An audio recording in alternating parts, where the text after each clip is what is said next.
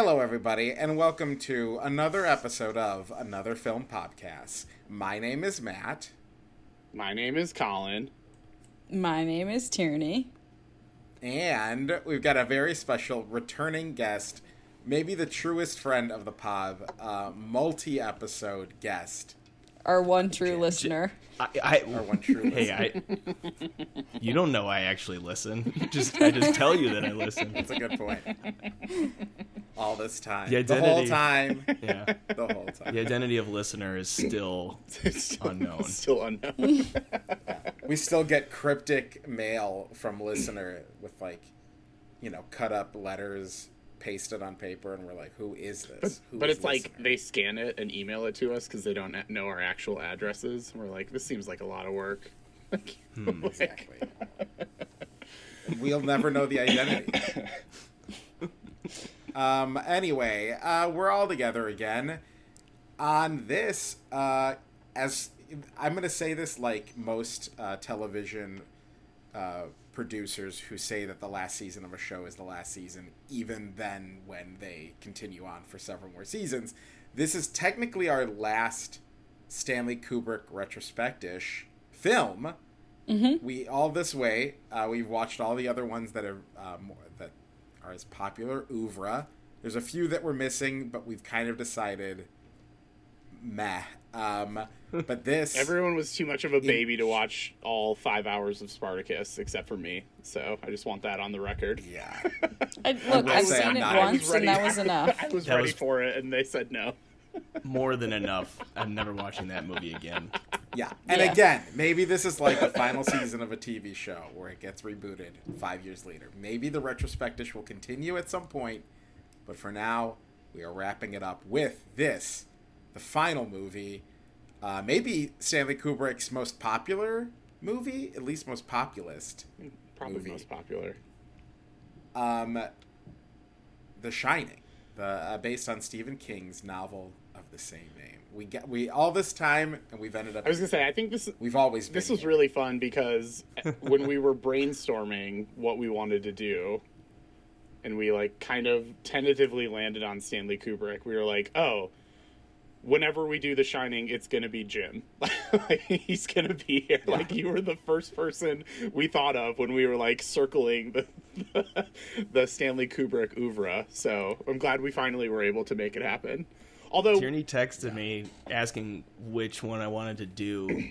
And it's uh, now now I wonder if you actually knew the answer the entire time because I definitely went back and forth like a hundred times until I was like, no, it's it has to be The Shining. I had a feeling it was going to be The Shining. yeah. Yeah, I mean, And don't you have a minute. scarf of the floor carpet? uh, I did. Matt does. I Yeah. don't. I don't anymore. I do. I Oh. also do. Oh, you do? You have it too? Nice.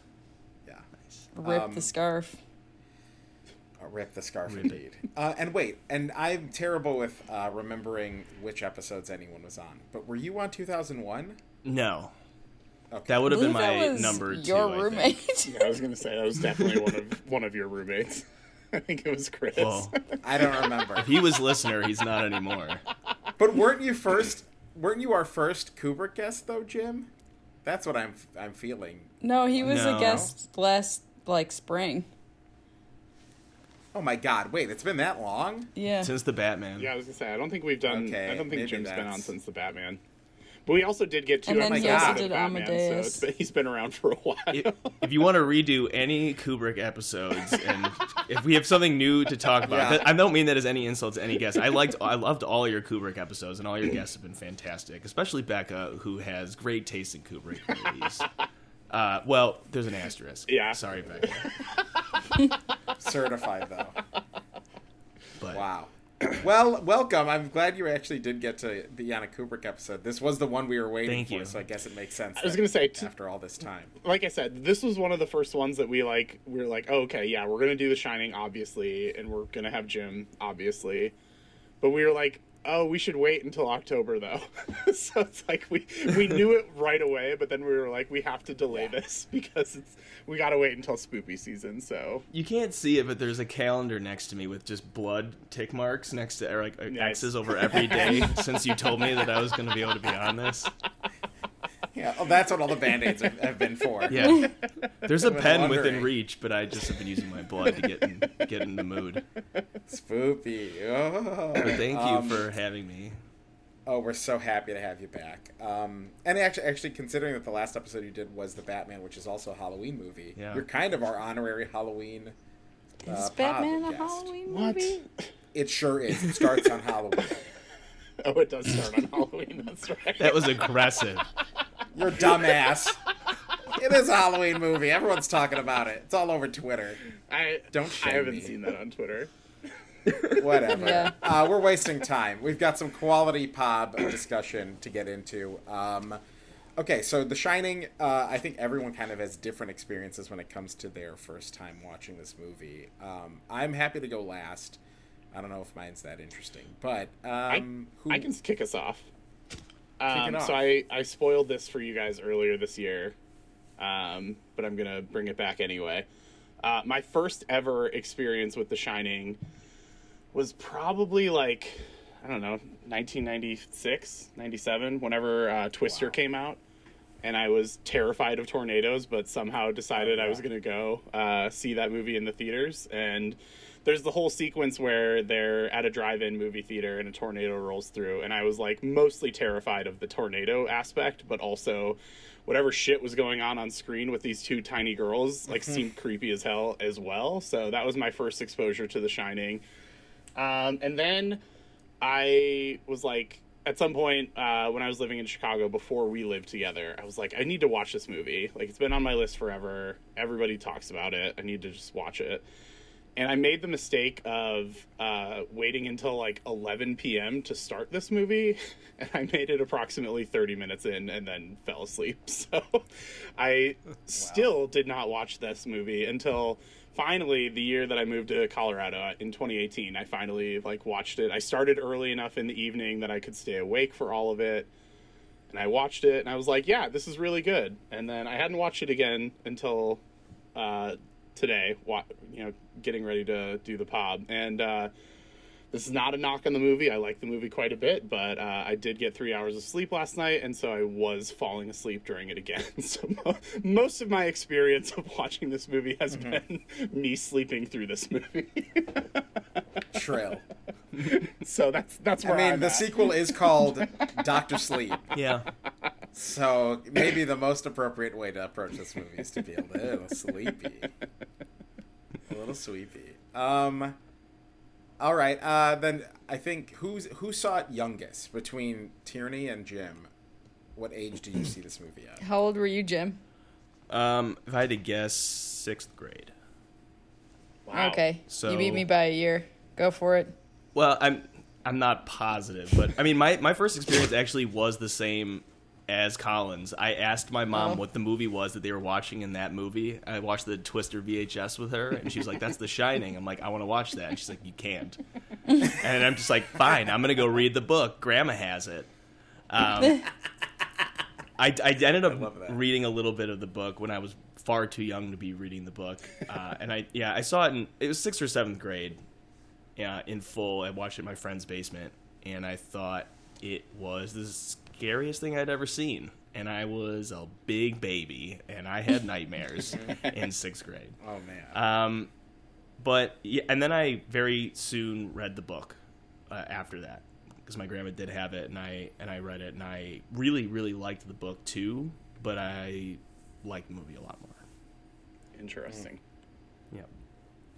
I, I love Tierney, that. have you read the book? No. I, Matt, I assume that you haven't. Is that a safest safe? I have actually gotten maybe uh, a third of the way in. Wow. I've gotten to the point where it's like starting to get spooky, and then it's been literally years. I bought it on ebook, and I was like, "Oh my god, I don't even know how much is left."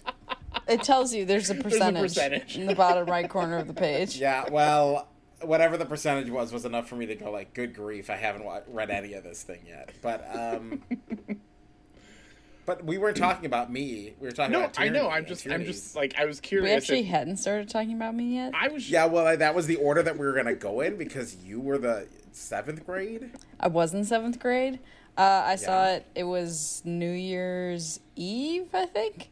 Uh, I actually Appropriate, saw very it with. Becca, Oh, nice. uh, we were at uh, another girl's house, um, my grade school, uh, and we were doing. I think we were doing a sleepover. I think I was still allowed to do sleepovers at that age, um, and then, yeah, I a bunch of it was like a bunch of girls sleeping over, and then some boys came over and Ooh, scandalous. to watch the scary movie and then they went home later. We launched bottle rockets. Anyway um i don't remember being that scared uh, and it could have been that like you're i don't know you're with friends. But what i do remember was most scary is the friend's house that we watched it at. Uh in like she lived in a part of my town that was a bit wooded and she's in like a side street and the whole back her house was like a log cabin type look and the whole back side of her house was all glass uh, and just looked out into like a ravine.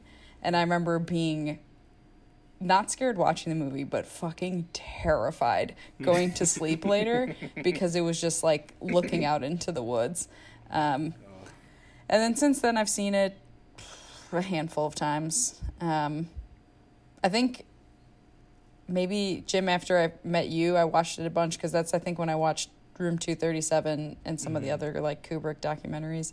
Um, but it's been a few years since I watched it last. Uh, but I yeah I feel kind of like I'm being like a show off, being like I wasn't that scared. But uh, the watching of the movie wasn't that scary because there was like ten of us. And it was like, ooh, boys are here.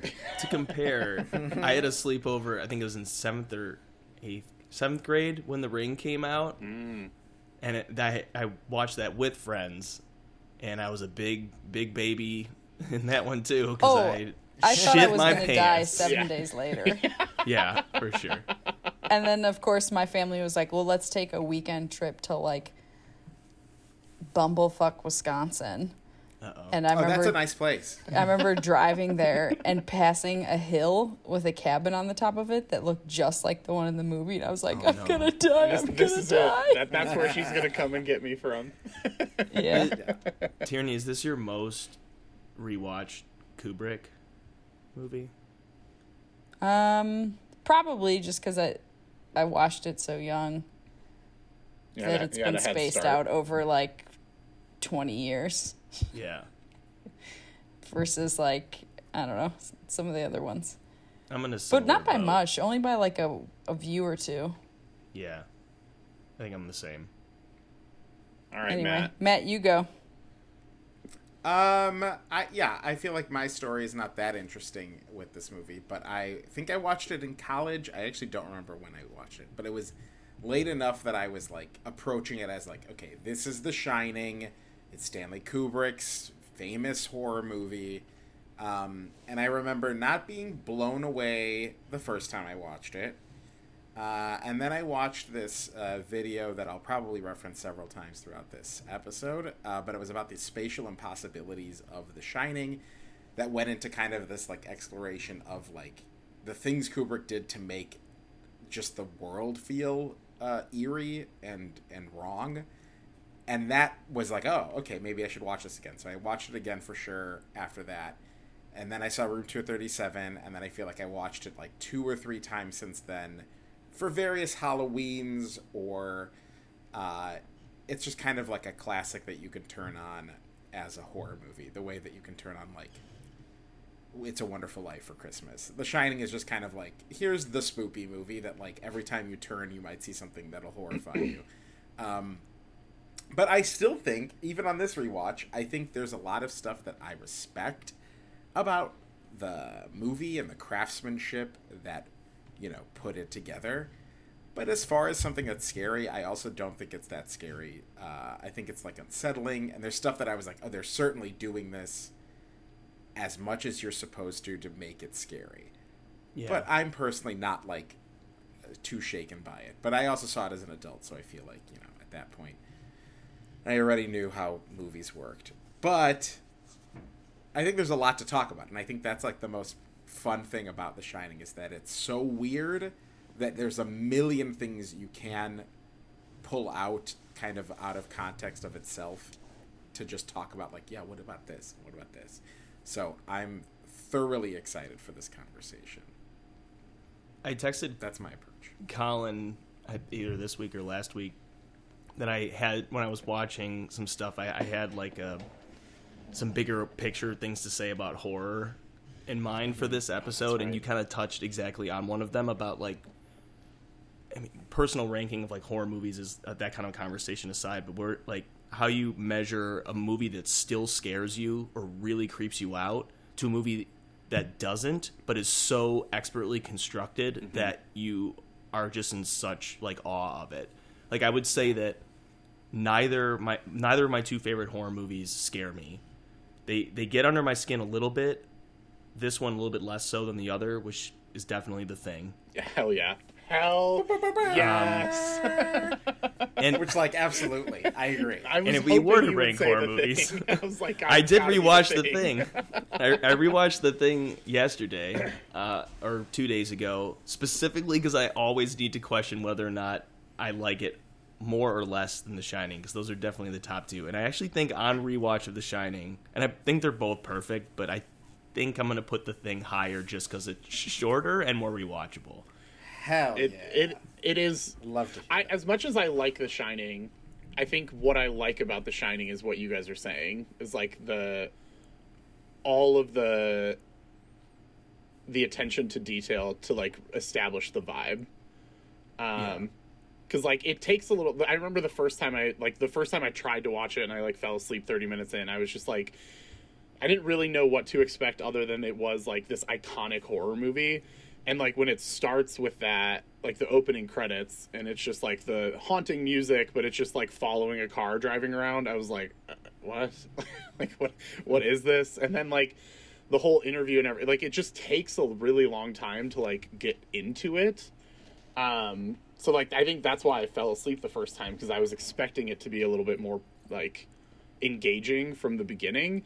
But when I finally sat down and like watched it from start to finish, I was like, oh no, all of that stuff was really important. And yes, it is like slow and not scary, but like it's establishing the vibe so well. It's lulling you also into a sense of security. Exactly. Yeah. Yeah. It's such a good vibe.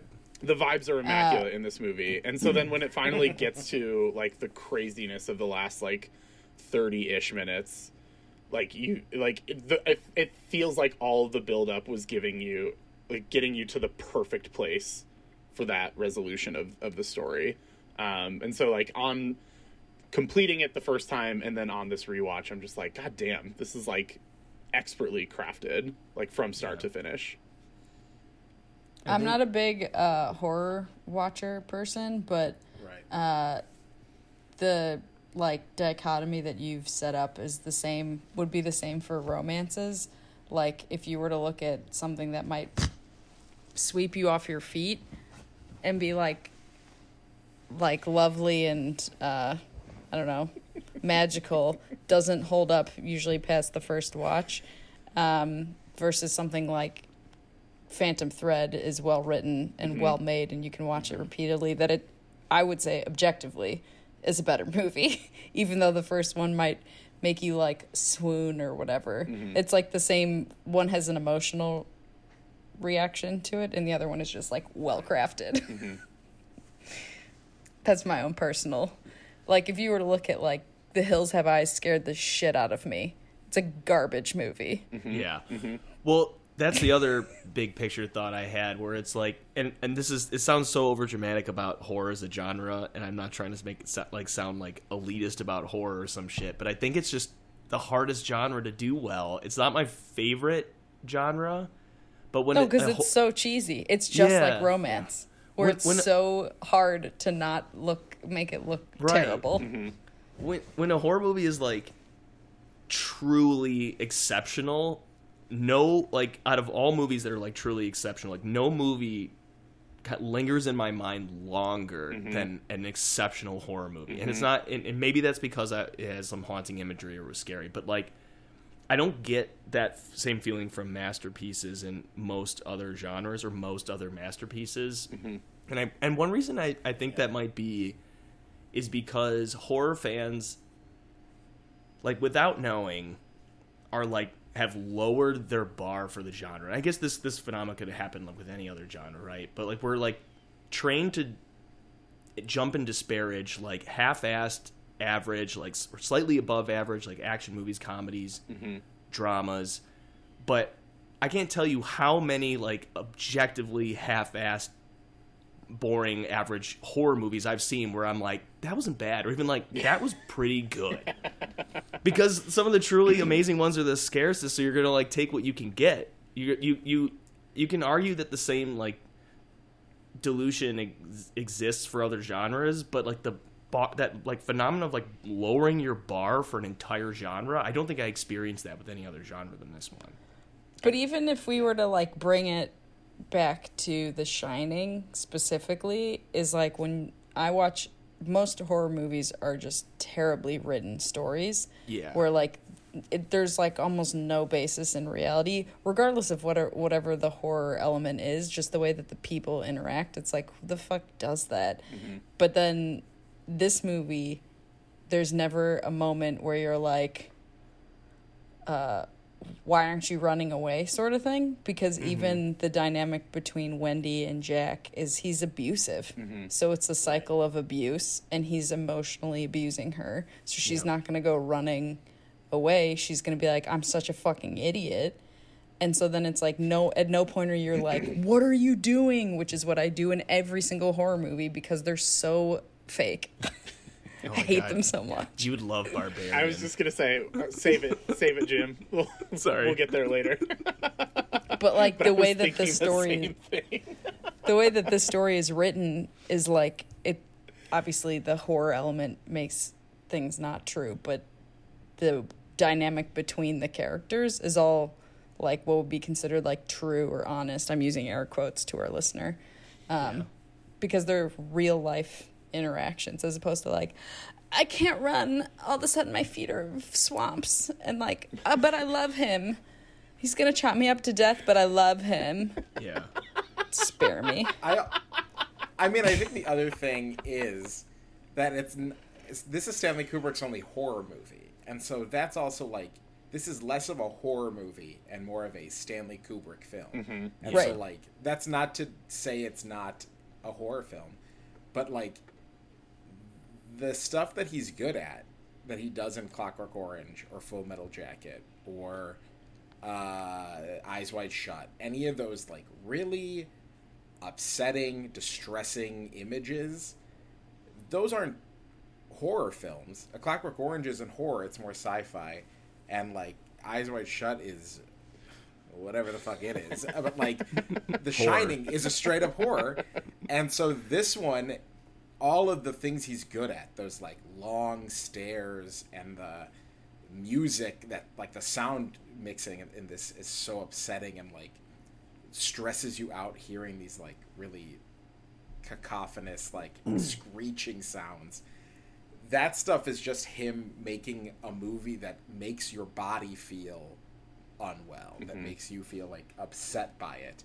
And uh, i can't remember who said it. It might have been a professor or some reviewer but like the only two genres of films that like elicit a bodily reaction in the way they do are horror films and pornography. Because like pornography is getting mm. towards like the titillation whereas horror is getting to like your fears and you're like no other movie makes you like audibly besides comedies. Comedies are the other one. So it's like yeah.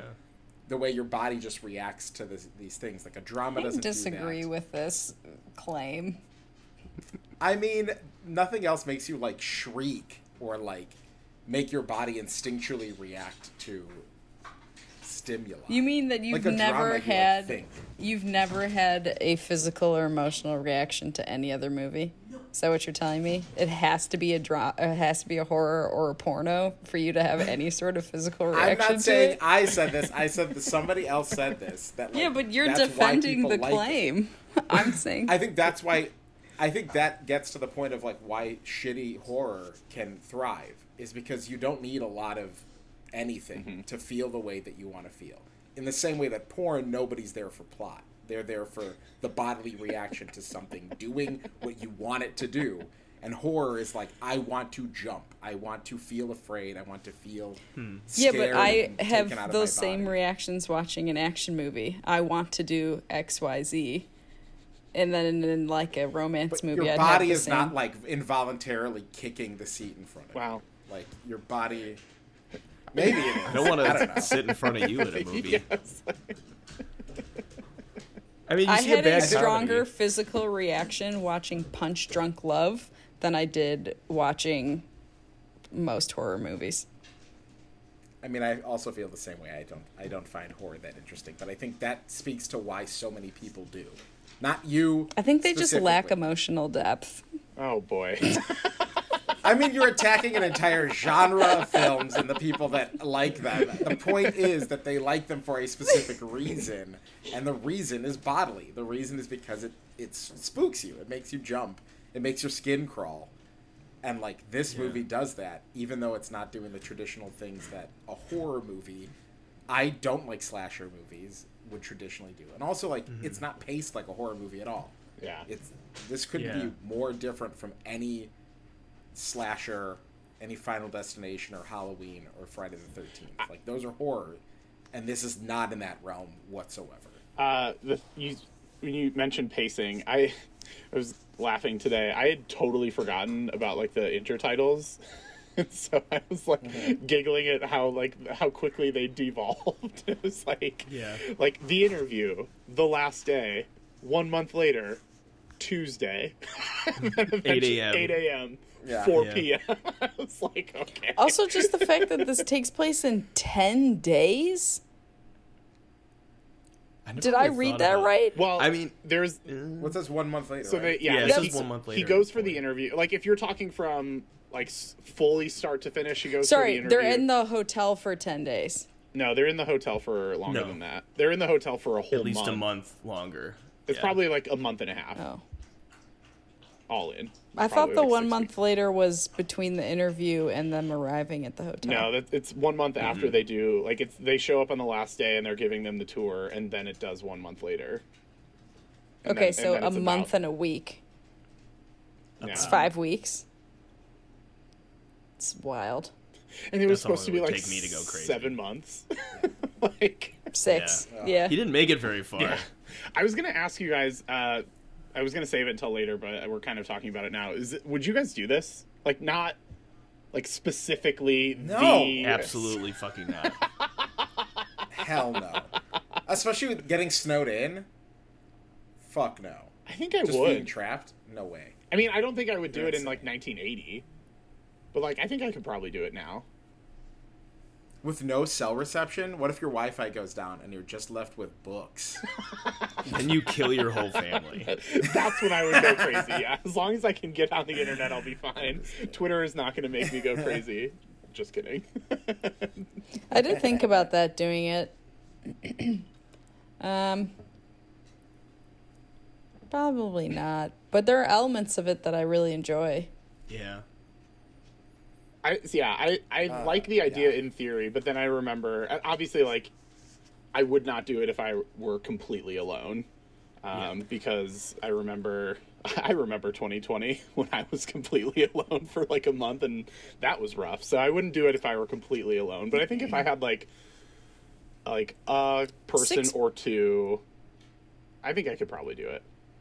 Or if it wasn't six months long. Yeah. Like three months. I mean, yeah, what I'll say is that there was one time when I lived on Armitage in Bucktown that I stayed home all day and hadn't opened the blinds and left the house at like 8 p.m. to just get Chipotle nearby and was so lonely and isolated all day and hadn't talked to anyone and felt like I was going to die. I was like, I feel so separated from reality because I feel like a ghost. Like I haven't interacted with anyone today. So I had a sip- You are no, describing my ideal Saturday. Like I fucking love the idea of just like waking up, stumbling from my bed to my couch, just watching TV all day, and maybe going Colin. out and getting some food at some point, but probably getting it delivered. Let's be honest. like Matt, that I sounds had a like similar- the dream. I had a similar experience uh, when I was in grad school, and I remember leaving to go to a friend's birthday party, and it was a similar thing. And then I was like, "Whoa, everyone's just been doing stuff all day." I had been also doing stuff. I was like, I think I was writing and then like reading a book or something, but I hadn't talked to anybody and I hadn't seen anybody all day. And then I ate shit right in the middle of the sidewalk.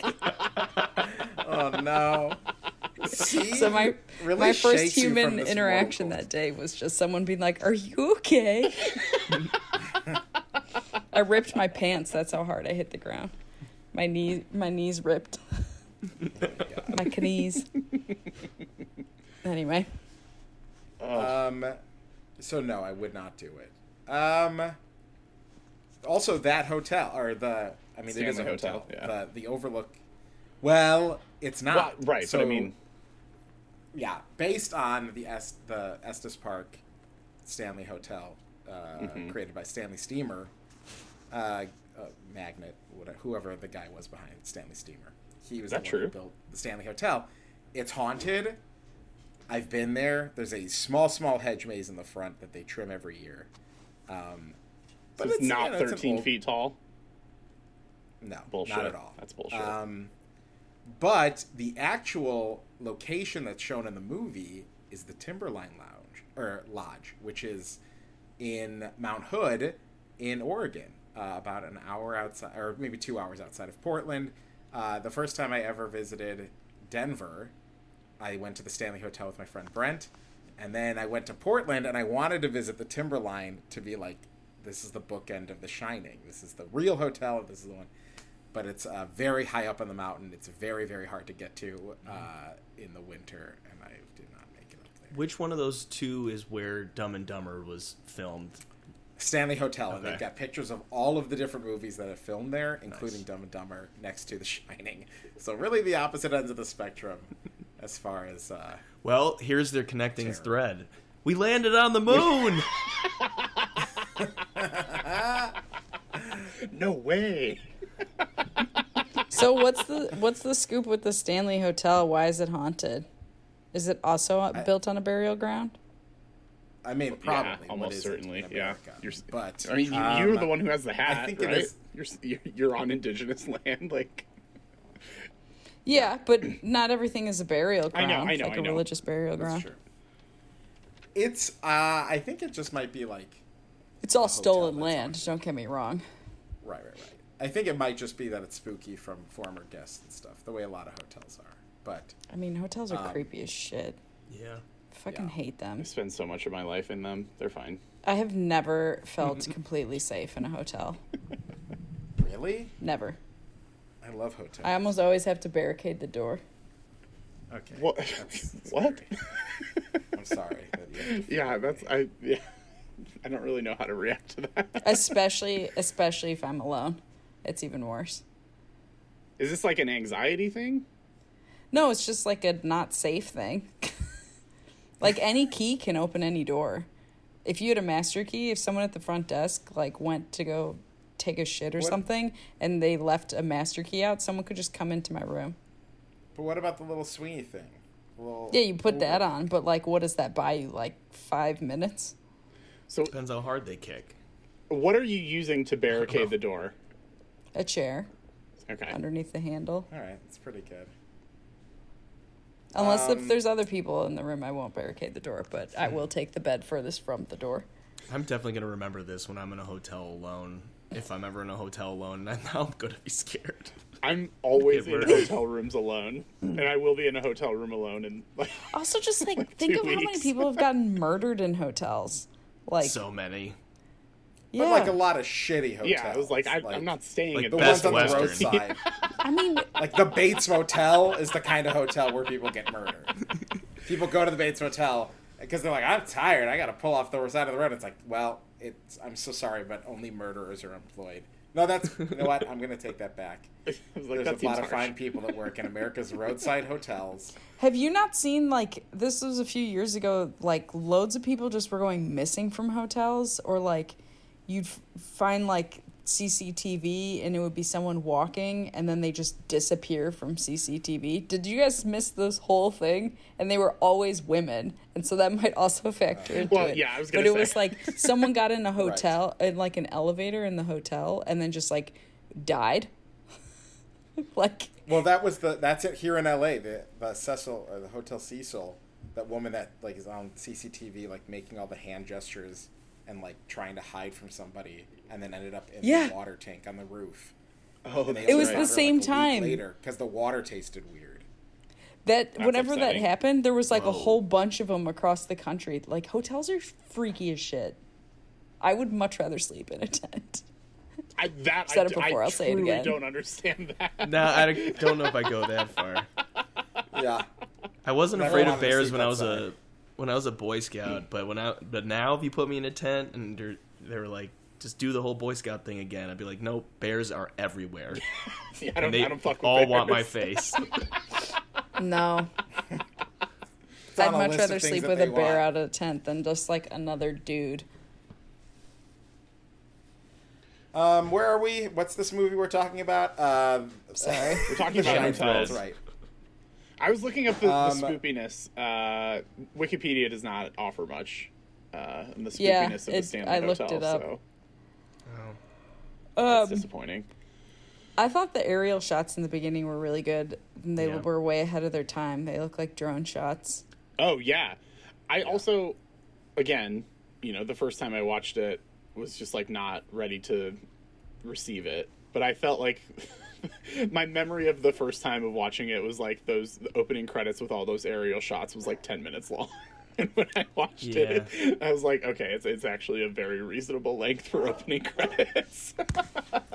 this most recent watch, I thought of the the shots that Sam Raimi does in Evil Dead and Evil Dead Two of mm. like the demon kind of I, I almost like there's like a presence that's following them to the hotel, which I guess I would say is Jack's alcoholism and abuse.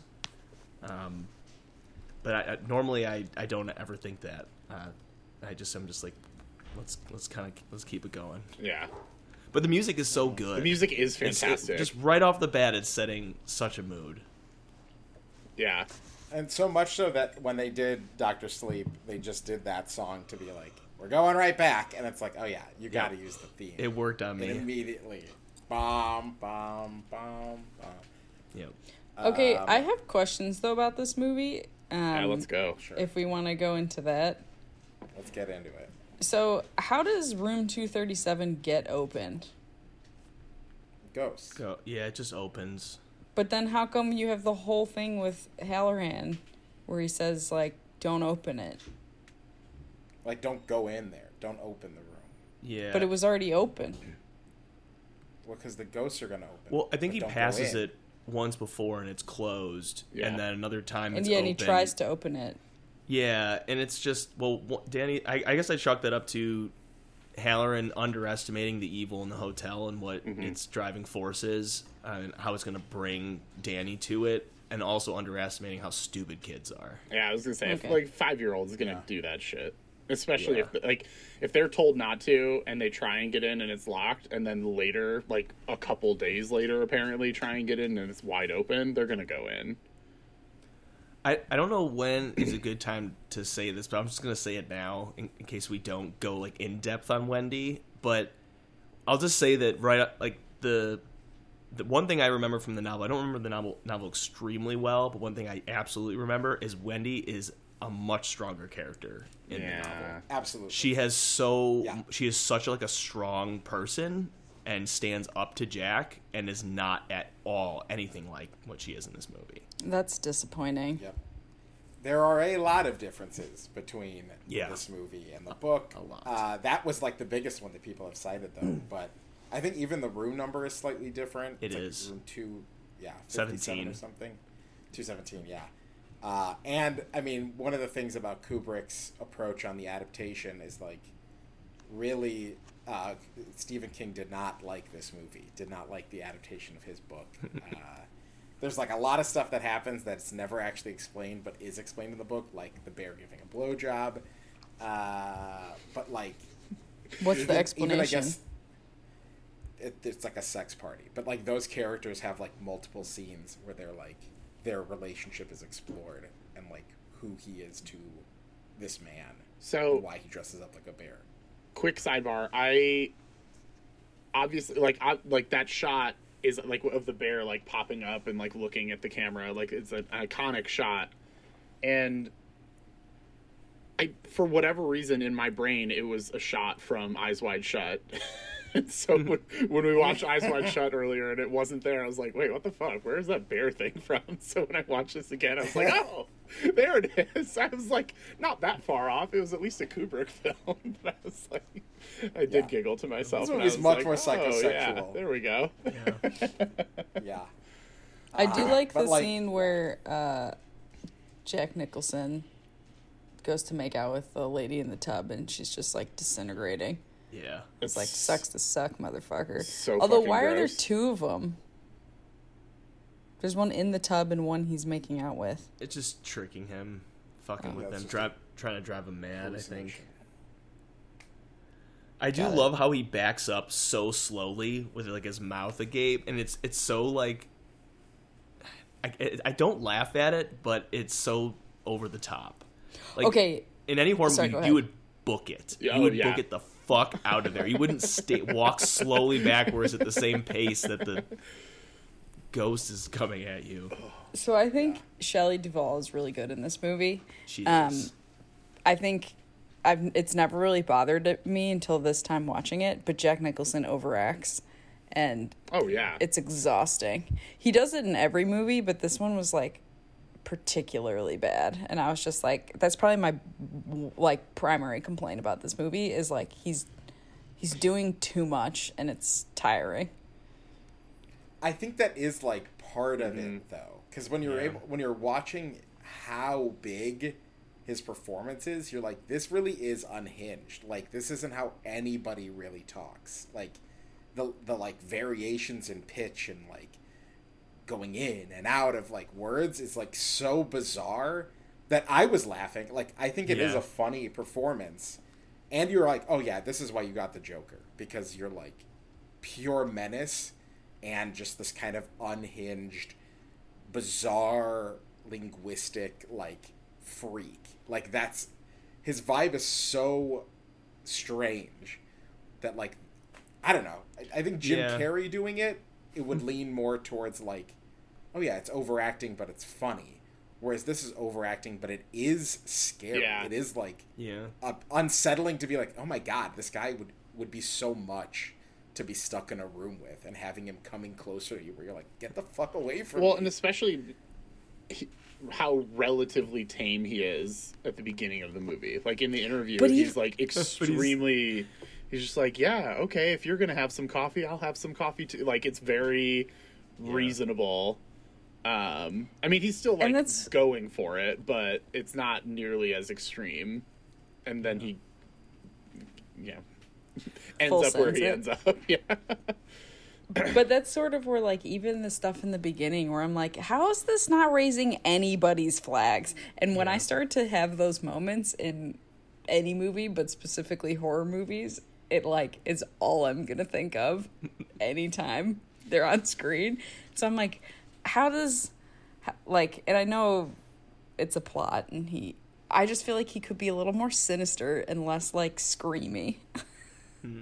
Well, okay, so here's the thing, and I uh, this was one thing that on this rewatch I was like, I want to talk about this. Like he The needs to gaslight of- her more. Can't believe that just Well, came yeah, out of my well, mouth. But he needs to You're do not that instead of like screaming at yeah her. Yeah. I don't To be think like, he I don't know like what you're talking about. I don't know sort if he goes thing. like full screamy. I, I like that they kind of they build it. They build up to it. I think the mm-hmm. screamy moments are earned. yeah But sorry, Matt. What, were- Wendy, what were you gonna say? darling. light of my life Light my of my life.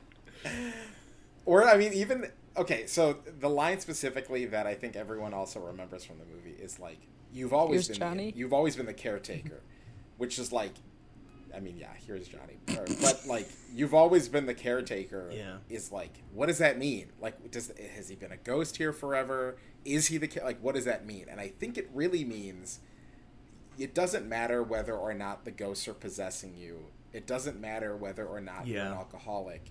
you're a bad person. You've always Yeah. been a bad person. Yes. And like when he's mad that she's interrupting him working, that has nothing to do with the ghost. It's just mm-hmm. Right. him being an asshole. Mm-hmm. And so like he's an abusive father, he's an alcoholic, he's a liar, and he's disrespectful of his wife and not a good like husband to her. And that's outside the ghost. So I think it's mostly Right. like what the what the ho- what the hotel does is like reinforce your bad instincts and it's just he's always been this way now it's just he has an excuse to take it out on his family and kill them just like all these other assholes that have been possessed by this house before or this hotel have done like they're all assholes they're all just bad people and evil and I think I just wanted him to be like a little bit more of like a normal asshole. Like to instead of making him like a supervillain, make him like I don't know, like an asshole. Like someone you would actually encounter. Which he is in the beginning where you're like, "Oh, it could have been it could have been anybody. You pick your kid up all the time." But then like by the time he's yelling at Wendy for interrupting him, it's like, okay. Dial it back just a little bit and then emphasize like the dickiness and then you're in a good spot. I mean, he basically starts his like tenure there, and then it's like one month later, and he's like, "Fuck, Wendy, get out of here!" Yeah. Like, Yeah. There's really there isn't a build up to it though. Like I think one of the things that it was either Coop, uh, not Kubrick, I'm sorry, Stephen King or someone else said against the Jack Nicholson casting. And they were like, "You need somebody who can be driven crazy, and people are going to see Jack Nicholson mm-hmm. and assume automatically that he's the bad guy." Mm-hmm. Which I think any trailer might have told you that. I know the trailers were pretty minimalistic, and I think this one in particular was famous for being really minimal. I think it was like just the elevator blood or something with the narration, Yeah. but like I, I swear, like hindsight aside, like if I was, it was 1980 and I was in the theater and I'd seen one other Jack Nicholson movie. He would have been like, "Hi, I'm here to meet Mr. Ullman." I'm like, "That guy's fucking crazy." It's, it's immediately.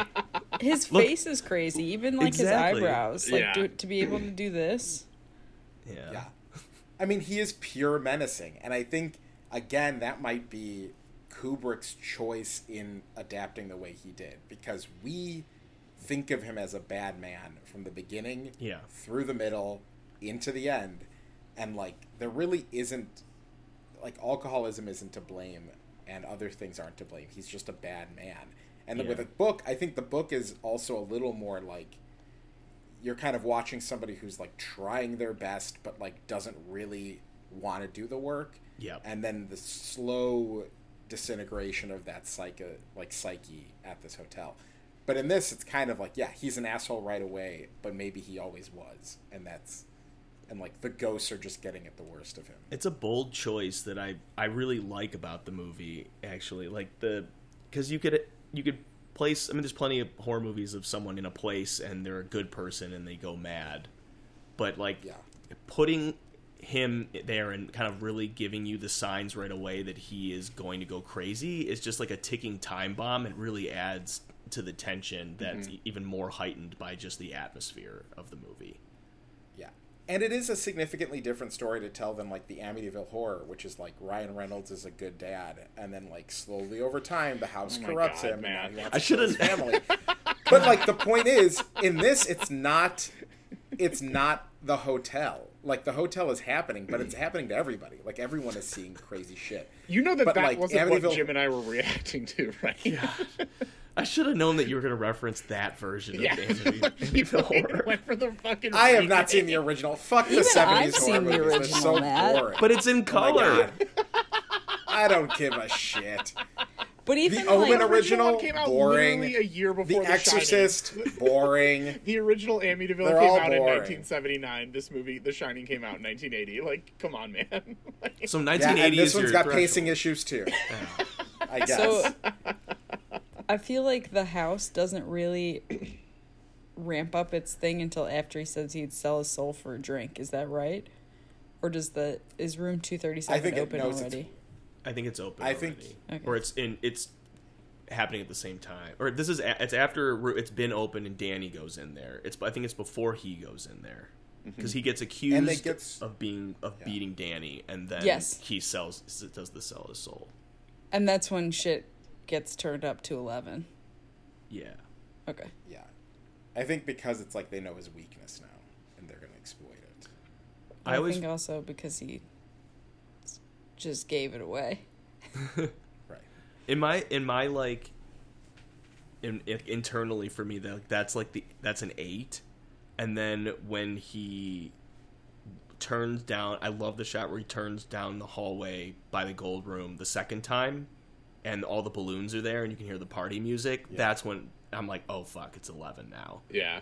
and that's even before the bathroom scene which is probably my favorite scene in the movie despite very unnecessary racial slur Yeah. The red Pretty. the red bathroom scene or the naked lady? the red the- the bathroom. red bathroom. Like Oh, I- okay. after I he gets love- the drink spilled on him. Yeah, the whole like correcting line is just gets under my skin every time, and I don't remember if it's that that scene or if it's with the bartender, whoever says you've always been here, like uh, that. Yeah. those types of lines. Even I, I really like the way you broke it down and came, like gave it more meaning than I I think usually attribute to it, Matt. But like just even if there were no there was no meaning, that kind of line. I fucking love lines like that in horror movies so much. I don't want to spoil Yeah. the uh, David Lynch's Like Lost a Highway, Hotel but there's California. a yeah. Um, Exactly. Which did you guys know that song is about like uh American excess? I did not know that. Haven't we Yeah. talked about that on the pod?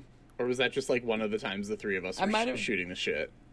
Maybe. American Access? Access. Excess. American access. Oh. yeah. I I was like, Yeah, what the people fuck is coming American from Asia, Access? they're Is that coming a TV into show? California, so, so they're Oh, accessing no, the E United X Excess. C S S. Oh, okay. Sure. I believe that. I mean, it's literally what they wrote it for. Yeah, well, I believe it. So, Yeah. case closed. Checks out. Um, okay, Matt, I think this was when you were in Chicago recently. You said something that was like, you made some claim about Jack Nicholson in this movie, and you were like, yeah, he was always dead. And I was like, what? Do you remember what, it was? Because because I was literally like, "What are you talking about?" And you were like, "Yeah, he's in a picture at the end. He's dead the whole time, or something like." You had some claim think where I was like, me. no, it's definitely you. It might not have been that it was dead the whole time, but you made some claim about him, or like he was, res- like some claim where he's like a resurrected spirit, or like was evil, or something. And I was like, wait, I did. What? I mean, I thought that maybe he's like back again, but I don't remember saying it that like that time. It was on this rewatch that I was like, "Is this maybe a spirit that got like cycled through, where they like lured him back because he well, he does to be say. there?" Like it feels very familiar. Like I knew it was around every corner, and that's where I was like, mm-hmm. "Is this Right. what Matt was talking about?" I couldn't remember the claim you made. I just remember being like, "Wait, what?" Well, there is so yeah. There's an and had a moment where I was like, fact- I've been watching this movie wrong the whole time. Well, he's in that picture from 1921, and I still don't entirely know what that means Yeah. or why that exists. And it's the last shot of the movie, so there's a ton of significance behind it, but I have no idea what it is necessarily suggesting. It doesn't really matter though. I think it's It still. doesn't. I, I think He's what's trapped there now. when I like was- the Hotel California. young such a lovely place when i was when i was younger i for a long time i thought that like he was never actually there that like when the hotel claimed him he appeared in that picture but we never see it beforehand so you can't Yeah. there's really no basis for that Mm-hmm. but that's kind of always how That i was thought my of it understanding. but even if it's not i don't know i think the more i think about it the less creepy it is to me and so i try not to think about it too much I think that Yeah. that feels like the right move. Uh, my other overall uh, uh, ta- theme that I pulled from this rewatch is that when talking about the hotel, uh, Dick O'Halloran is like, you know, sometimes if a bad thing happens, it leaves behind Mm-hmm. like leftovers from it, like, and it goes throughout generations. And it really, uh, as the Jamie Lee Curtis uh, clip mashup says it's about trauma, trauma. It's about trauma. this movie is about trauma.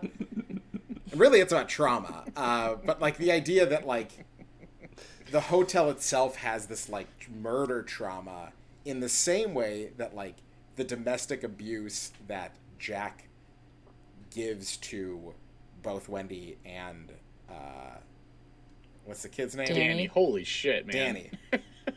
I was gonna say like Tony, but Tony's the little ghost friend. Anyway, the same idea of that like generational trauma being passed down is the hotel. The hotel is doing that to anyone who's coming there to stay. And so really it's about trauma. Yeah. Yeah.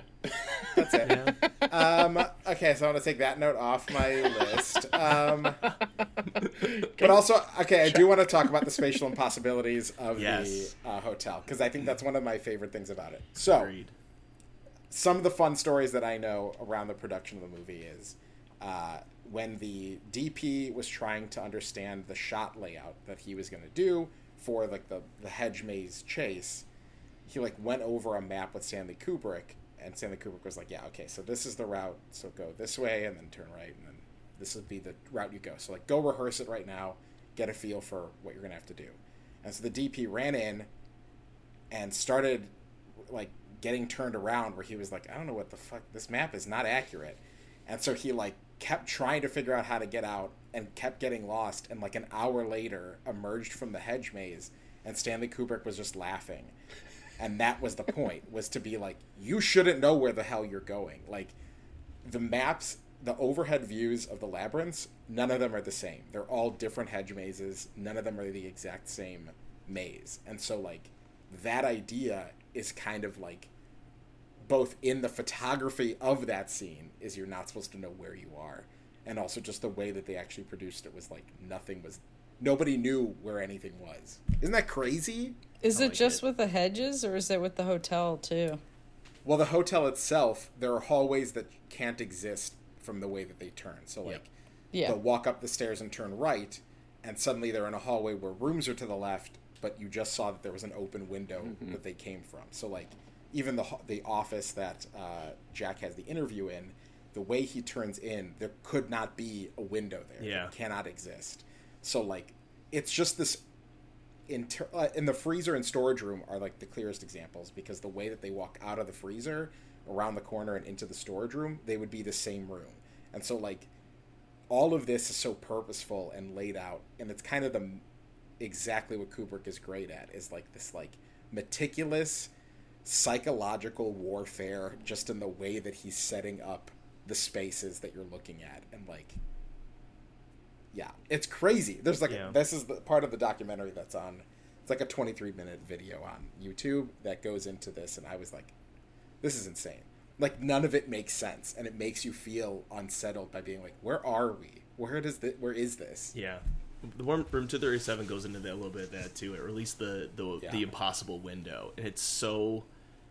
It, it I into, and that was the why I loved the room to yeah room 237 so much the first time I saw it, and it's like less exciting now, but like because I would I was always so disoriented, right? I mean, yeah, like the impossible Yeah. space never lets you get your bearings. You worry uh, about what's around the next corner, even if you're going down the same hallway again mm-hmm. and you can't get familiar with the space because Kubrick won't let you do it, and like it just is designed to create discomfort. And then when I I like I never could explain that, and then when the documentary pointed out like the impossibility of the space, I was like, oh, it makes so much sense. Impossible spaces is one of my favorite things in a horror movie. If there's like if someone like opens a door, and I don't mean like hidden staircases, like behind a bookcase. I think I actually just said this in my own pop. I'm gonna, I'm gonna, I'm gonna, I'm gonna repeat it. reference run it it back. if Yeah. you want to get more yeah like a hidden staircase, like behind a bookcase or something like that, can be scary depending on what the rest of the movie's doing. But if if I open my door to this bedroom right now, and I know that every time it's gonna go right out into our living room, if I open that door and there's a staircase going down, I'm gonna freak out. Yeah. Like that that kind of stuff and especially if that staircase goes down much farther than i know my building goes. Like it, it's that kind of shit gets under my skin so much i, I it's it's amazing. I, I got Barbarian, trapped in a baby. space. I got trapped in a liminal space the other day in a parking garage, and I like couldn't A find the liminal door, and I just, I just kept going down, and there were no more entrances, and I was like, "Where the fuck am I? Why is there stairs to nowhere? Where am I supposed to go?"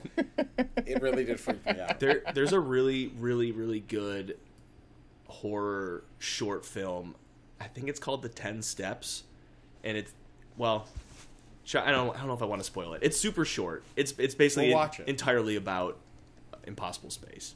But I, I think the only other point i wanted to make about the impossibility of the space is just how it lends to the atmosphere and that like so many so many movies in in video games too horror video games i mean like treat atmosphere like it's a place. It's such it's so lazy. Like you throw characters in a place It's a that vibe, looks man. scary. Exactly. Um but like it's like you so many of these lazy ass horror movies like oh make this place look scary play scary music or withhold musical cues if you want to be cool about it. But like just throw characters in this place and now you've got atmosphere and it's just so stupid. Like kubrick understands that the way the camera moves where the camera's placed how the char- characters occupy the space they're given you know like the presence or absence of other characters and it's just it's so it's so good and i Yeah, it's just like it's it's one of those things just where it's like this you're you're seeing like one of your favorite directors like make your one of your favorite genres, a movie in your favorite genre so one of your favorites and it's just Yeah. it's like a Can- PTA making a psychosexual movie exactly. Yeah. Can I uh, can I uh, share an anecdote on the impossibility of spaces? Of course, Yes. yeah. So when my sister lived in, uh, she went to U of I and she stayed after she graduated for a couple years, like a townie. And I went down to visit her, and she was staying in an apartment building that uh, was very bizarrely set up. And it wasn't until I visited with one of my friends, and it wasn't until he pointed it out what was weird about it is it's designed like a prison and so you'd have like squares that look down into an empty courtyard and all of the apartments would be along the squares and you'd have like four sets of squares. Uh, and uh, it was one of the most bizarre buildings i've ever been in. And similar to what you were saying jim there was in the stairwell going up the stairs there was a door that was probably 18 inches off the ground. Uh, just a door like and it wasn't even in the stairwell. It's like you go up a flight and then you turn and go the other way. So it's in the spot where you turn and go the other way. There was just a door mm-hmm. 18 inches off the ground with a key in the doorknob. And also the stairwell all of the lights is the most dim building i've ever been in.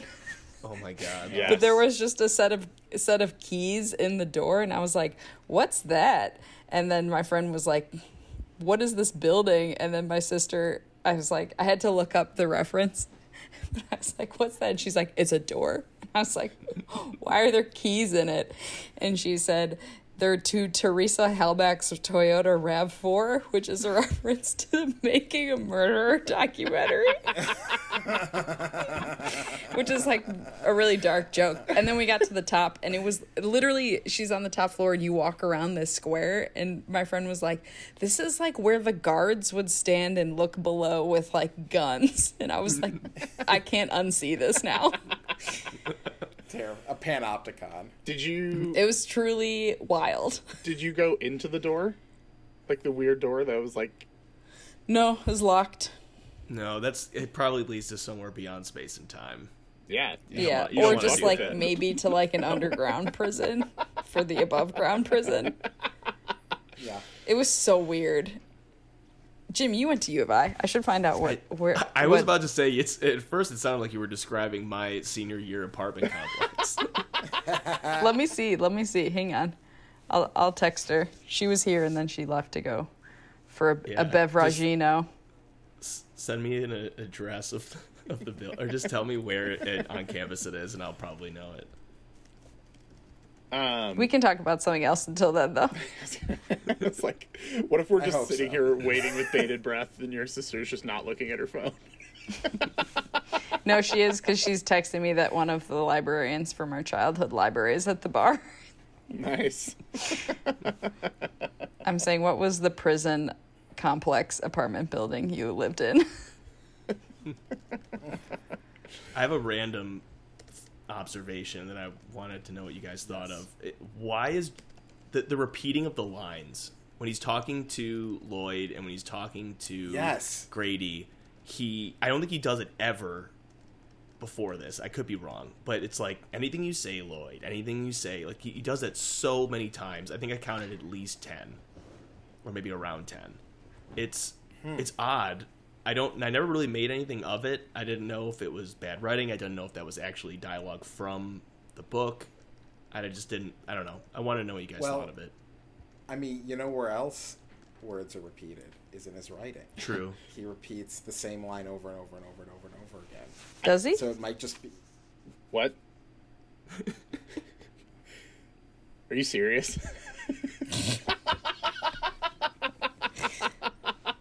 Did you think my camera froze?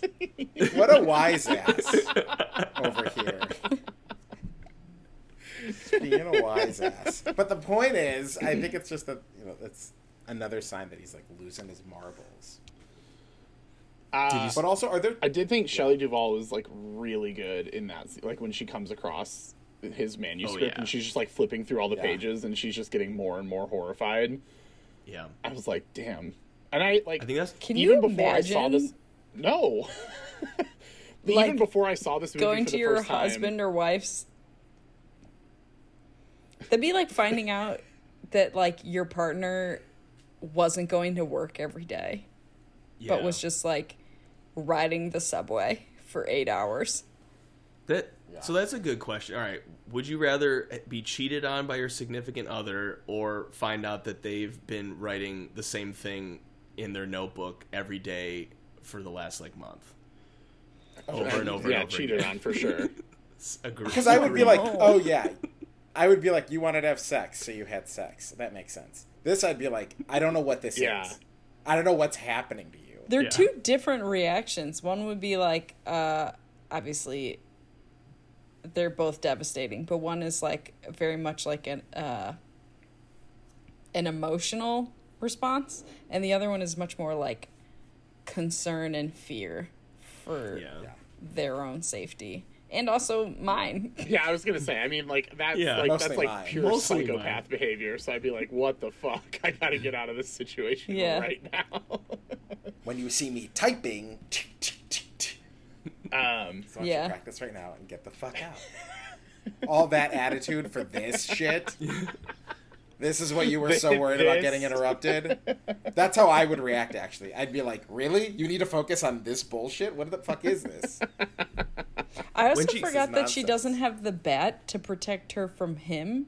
She has it to protect her from the people in room 237. yeah. When she just- They're just popping up. finds the papers, I think that's the start. I don't know if that includes the part that Kubrick made her redo over and over and over again. I don't know if it, he had he had her redo that entire scene, but I think that was the one that was the longest when he she was walking up the stairs. Yeah. At least that Oh part. yeah. And that shot, the way that the background is just kind of like tilting back and forth as Jack Nicholson is like stepping up each step, there's like something wrong with the image. It's just over the shoulder and her swinging, and then the background just like lilting back and forth with his body rocking. It's like it's so upsetting to look at. Yeah. Well, that I, that's what I was gonna say. Like even before I saw the movie, I knew about all like the bullshit Shelley Duvall had to go through in this movie. Yeah. So like Yeah. even be, like before I ever got to that like those sequences, I always just like felt so bad for the actress. Poor. Uh, and so then you know watching it, you're just like, oh, Jesus Christ. Like it's Yeah. Brutal that- when you're behind- watching the final version and you just like think about everything that went into that. You're like, good God. But even it, it's like, well, didn't he for the whole shoot was like, don't talk to her. Yeah. Yeah. Like it's You- not even just that her. scene. Yeah, it's awful. Yeah. They like she shut just her like out and wouldn't wants talk a to her. friend. Poor Shelley Poor Duvall. Shelley Duvall, indeed. Poor Wendy. But have you seen that supercut of her going, "Hi, I'm Shelley Duvall. Hi, I'm Shelley Duvall. Hi, I'm Shelley Duvall." No. It's from like a children's show and she's just like in various costumes and on a tree in a boat on a cloud but it's just like two minutes of her introducing herself and so now that kind of like i'm like okay well this is after the shining so i think she it was okay for a little bit at least but uh yeah she was really abused on this movie and that's very Yeah. sad and kind of a reason where it's like i think this kind of gave kubrick the notoriety of like being kind of out of his mind because the film like filming of this he was so brutal to Yeah. Shelley Duvall. And the behind the scenes footage of uh you have to like it's on online. I think it's in room 237 of like Jack Nicholson practicing the axe scene. Yeah. And he's just like rambling to himself and swinging the axe around and she's like Stanley, um Stanley, I I have a question Oh. about and he's like not right now, Shelley. And like Stanley Kubrick is losing his mind and Jack Nicholson like almost hits him in the head with like the axe and Shelley Duvall is like clearly like just stressed out and sad Yeah. It's rough. Yikes. On brighter news, though, I'm pretty sure the boy who plays Danny had no idea what movie he was starring in. He thought he was in a Kramer versus Kramer divorce story. and if you look at it, he's never in the same shot with Jack toward the end. Oh, Like, not even over the shoulder. They're just like cleans of them. it's actually very nice of uh, of Stanley. He's like, I will fully torment this grown woman, Shelley but I will Duvall. at least let a child off Yeah. free. like, God. Fucking, I'm pretty sure it's this movie. Man, maybe it's just like a completely different movie that I'm thinking of. But I'm pretty sure they were like, yeah, it's like a Kramer versus Kramer story. And so he thinks he's in like a divorce movie. I mean, God. yeah, he doesn't have a lot of scenes that are like directly violent, and a lot of the stuff is edited in. What did Yeah. you think So about the red sense. room thing then? Yeah. What, what was the direction he was given? So in I the DVD know. commentary, so I'm on Wikipedia now, uh, by Garrett Brown and John Baxter. I don't know who they are in relation to the movie, but they state that Kubrick was able to film all of Lloyd's scenes without the six-year-old actor realizing he was in a horror film. He was Yeah. led to believe that he was just acting in a drama film about a family who lives in a hotel. Oh. Wow. And so, like, even the ones of when he sees the twins dead on the ground and goes like this, he doesn't, he's not actually, they're not right in front of him. right. They That probably, he's sense. probably like, now cover your eyes. Yeah. Um, Oh, apparently he was a he had a cameo in Doctor Sleep. Really? Yeah, he was a spectator at a baseball game. Don't remember a baseball game in Doctor Sleep, but I don't either. Oh, oh yeah, no. Oh, they're I do. they're stalking. Oh my god, that's like right before the most fucked Oh up scene in the whole movie. I think I Doctor Sleep away. might be more fucked up. It- I think than it The is. Shining. oh, I mean, The Shining's not that fucked up, like all things considered. Right. And the only true sad death that happens is Dick O'Halloran, which is very Yeah. sad and, and so fast. so fast. That I sequence that's what makes is so terrifying. Yeah. When he's like Because walking, you 'cause- followed him the entire time and you just trip. know that Jack's there somewhere, and you have no idea when or where Ugh. he's gonna pop out. And when he finally does, you're just like, "Oh fuck!"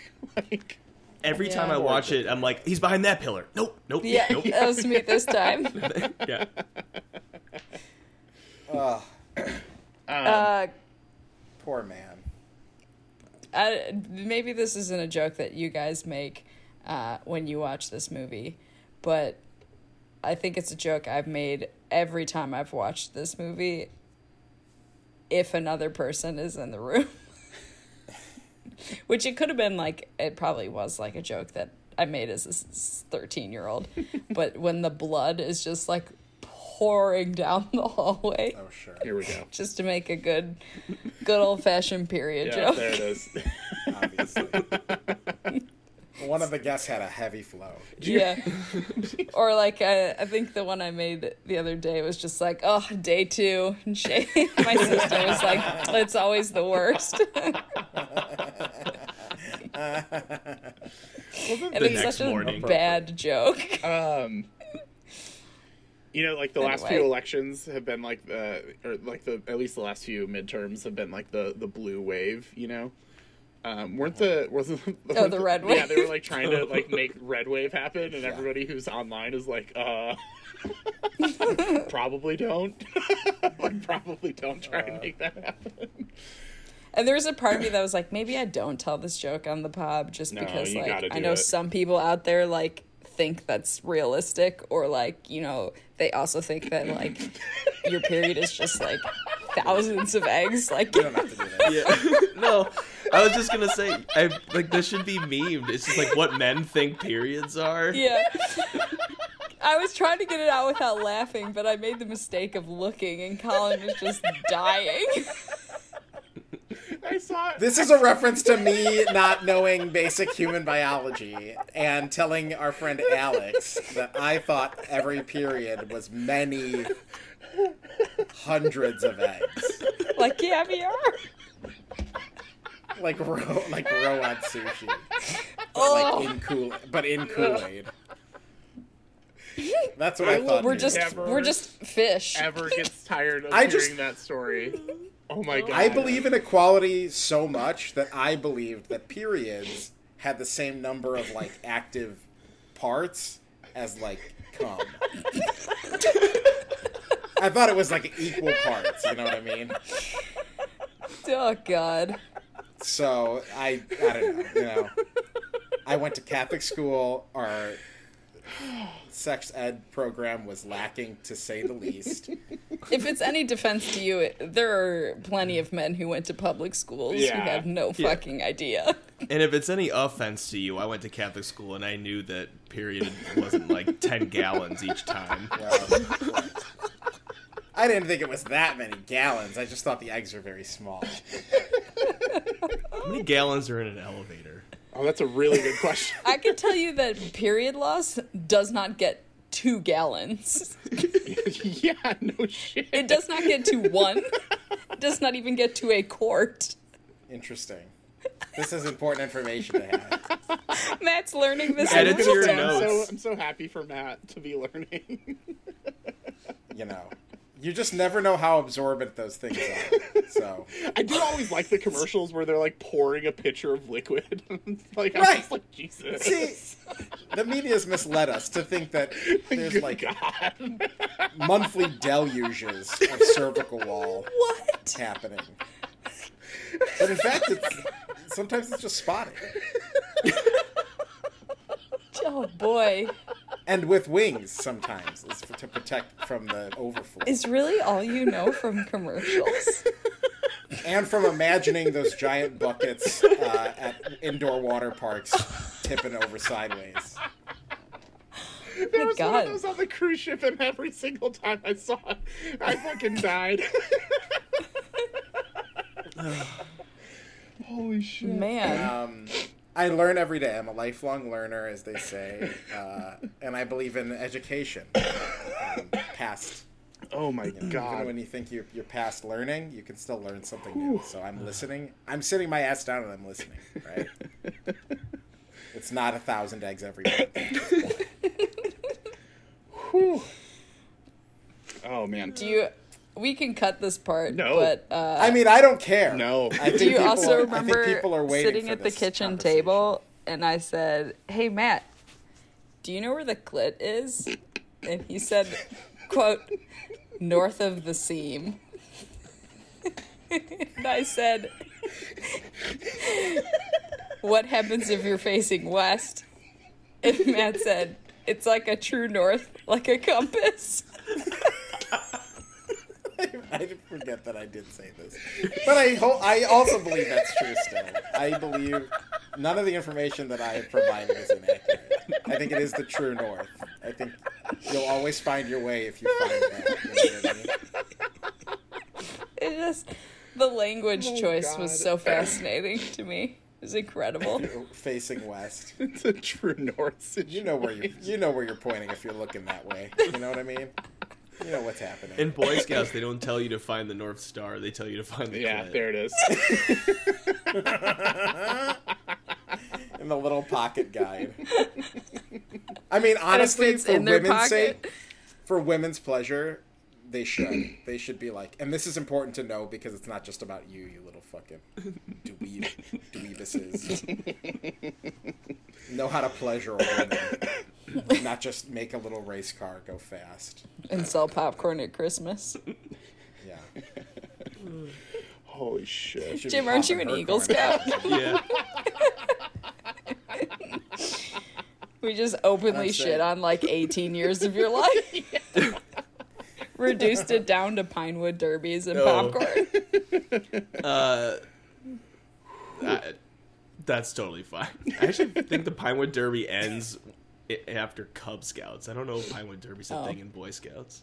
That does make sense. I also never was a Boy Scout, uh, and always felt like I uh, I wouldn't have done well. So a lot of it is probably residual, uh, you know, regret from never from never joining. I really Regrets. liked it. I liked it a lot. I'm glad I wasn't afraid of bears then.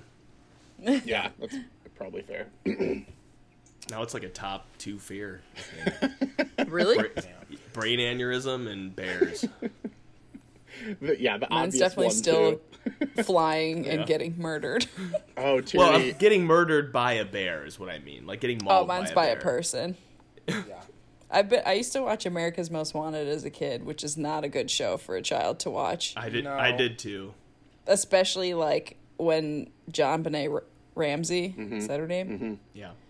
Uh, when that all went down, it really I like didn't sleep.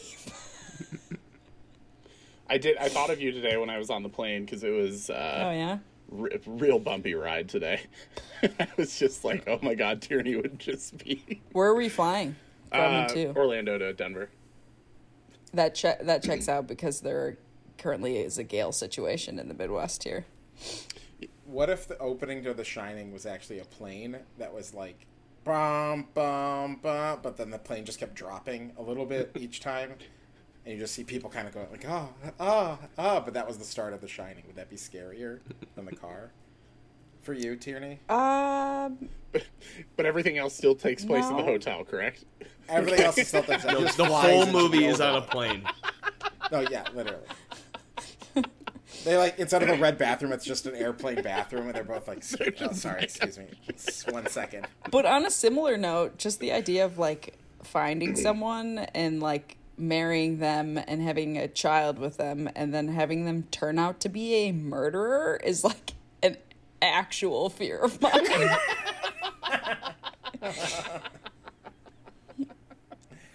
like genuinely. Yeah, this one hits on a spiritual Yeah. level. The Yeah. really deep level Tierney's affected by this. I told you guys I went camping once after dating. It was like two months into knowing somebody, and uh, they opened the trunk, and he took he was holding a, a hatchet to cut wood, and just had a look in his eyes. And I, the thought that went through my mind was, I have made a gross miscalculation of character. it was only to chop wood, but I thought I was gonna die. Oh my god. Yeah, I think that is the action description in the Shining script is when Tor when uh, uh, Jack? Jack is act axing through the door. That's what Wendy thinks is I've made a gross mistake. That's when it hits her. Yeah. and actually, technically, she does because she can't fit through that little window, and she's like, "Well, I'm stuck here, so Yeah. you run now, little boy." I also have I'm questions like, about why that. didn't you just break the window? Yeah, I was like, break the window. Also, like, Yeah. why was the window not going up all the way? There wasn't anything preventing Oh. it. Like, it, you know, like I think it was Frozen? it was like Frozen or something. yeah, Okay. I, bel and I then she doesn't it. want to get her hand cut. Yeah, God forbid. Yeah, uh, she gets her whole body cut yeah. instead. Cutting myself on Just some saying. glass compared to getting axed in the head. Cut I mean, myself into pieces. This is this a bad my resort. last resort. Oh, I mean, it would be the last resort you ever go to if The Shining happened to Yeah, you. exactly. True. God. Um, does anybody have anything else about The Shining? No, I haven't even talked about the movie. I've just told anecdote after anecdote.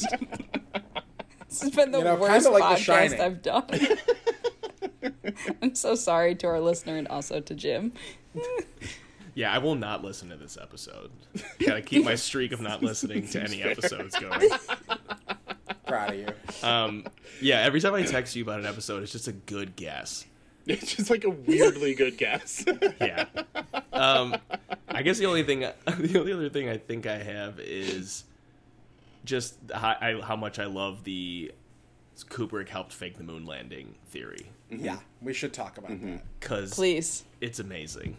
Um, Well, Yeah. Yeah, the Apollo sweater. Yep. Yeah. Danny's Apollo, his Apollo sweater. uh, The 237 referring to how, like the mean distance of the Earth to the moon. Um, It's only The two carpet hundred thirty-seven patterns. miles. it's it's like I forget. It's not exact. It's like about that Yeah. distance or something. I, I don't remember the exact theory, but I just. I mean, I think. I think I just generally want the moon landing to be revealed as a fake. Like I know we've been to the moon, but I really want that to have just been a big ruse. It would break. I think in our post-truth era, it would truly break the world if they were like, and we did fake it. I think people would be like, I give up. Yeah. I don't know what's real anymore. But also, the carpet pattern is apparently very similar to Cape Canaveral's landing pads. Yep. There's like a lot of hints at some sort of weird connection. Um, but also, the Native American burial ground uh, is another like major theory. Yeah. Like the cans of uh, like tomato sauce.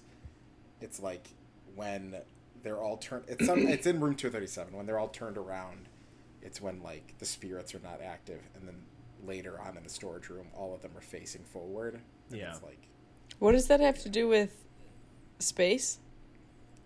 That No, not- just different that one. one's Oh. Yeah, room 237. Got room it. 237 is just like about all these kind of random theories. Like, I guess the the car accident that they drive past when they're on their way, that make and model of car is the same that's in the book The Shining, but they but it's like supposedly Kubrick purposely giving a middle finger to Stephen King by being like, "Well, I'm not even using the car that you wrote in. Yeah. I'm doing my own car." Nice. There are a lot of little observations, like micro observations in room 237 that are just completely bananas. Like, there's no way in hell that it's true.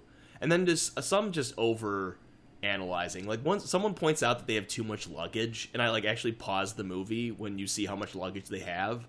If anything, they don't have enough luggage I was gonna Yeah. say, Right. for how long they're going to be there. I As someone about to leave, they don't have much luggage. Yeah. well, I was like, I mean, they're they're they're moving into this place for seven months. Like they can't, like they they had to have ended their lease. Like they're literally moving Right. all of their shit. So like even if they had too much, like it's still literally everything they own. So Right. like, Yeah. Yeah, and also like uh, the ski poster in the background when the little twins appear in like the dining room. room two thirty seven. Somebody's like, it looks like a minotaur. See if you Ah. kind of like connect all these dots. It looks like a minotaur, and minotaurs are famously in labyrinths. Mazes. It's like, man, I don't know. Yeah. things that your mind jumped to does not mean that that's the intention of the artist Yeah. at all. Um, I will say, as somebody who doesn't normally participate in dressing up for Halloween, but is about to be forced into participating into dressing up for Halloween, there were several Danny Torrance outfits that I was like, ooh. Could I be Danny Torrance for Halloween? Oh, Mostly, I was like, that fucking Apollo 11 sweater is so It's fucking lit. trill. I would one hundred percent. I would wear that sweater. I've kind of looked for adult versions of it. I was like, that's sweater was, uh, rules. Yeah. I was Jack Torrance one year for Halloween. I still have that Uh, So picture I. on my phone. oh, nice. Yeah. I'm never eyebrows. deleting it. My roommate and her friend were going to be the twins. And I was like, well, I can do the eyebrows. Should I just be Jack Nicholson? And she was like, yes. And I literally, this was, conversation took place at 5.30 p.m. on Halloween.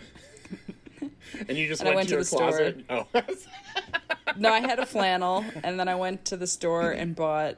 Oh no, I had a I had a cardigan sweater, and I went to that was like red, and then I went to the store and bought a flannel, and then cut a cereal cereal box, uh, like door frame, and put my face through it, and then we just painted it. It was still wet when I went to the party.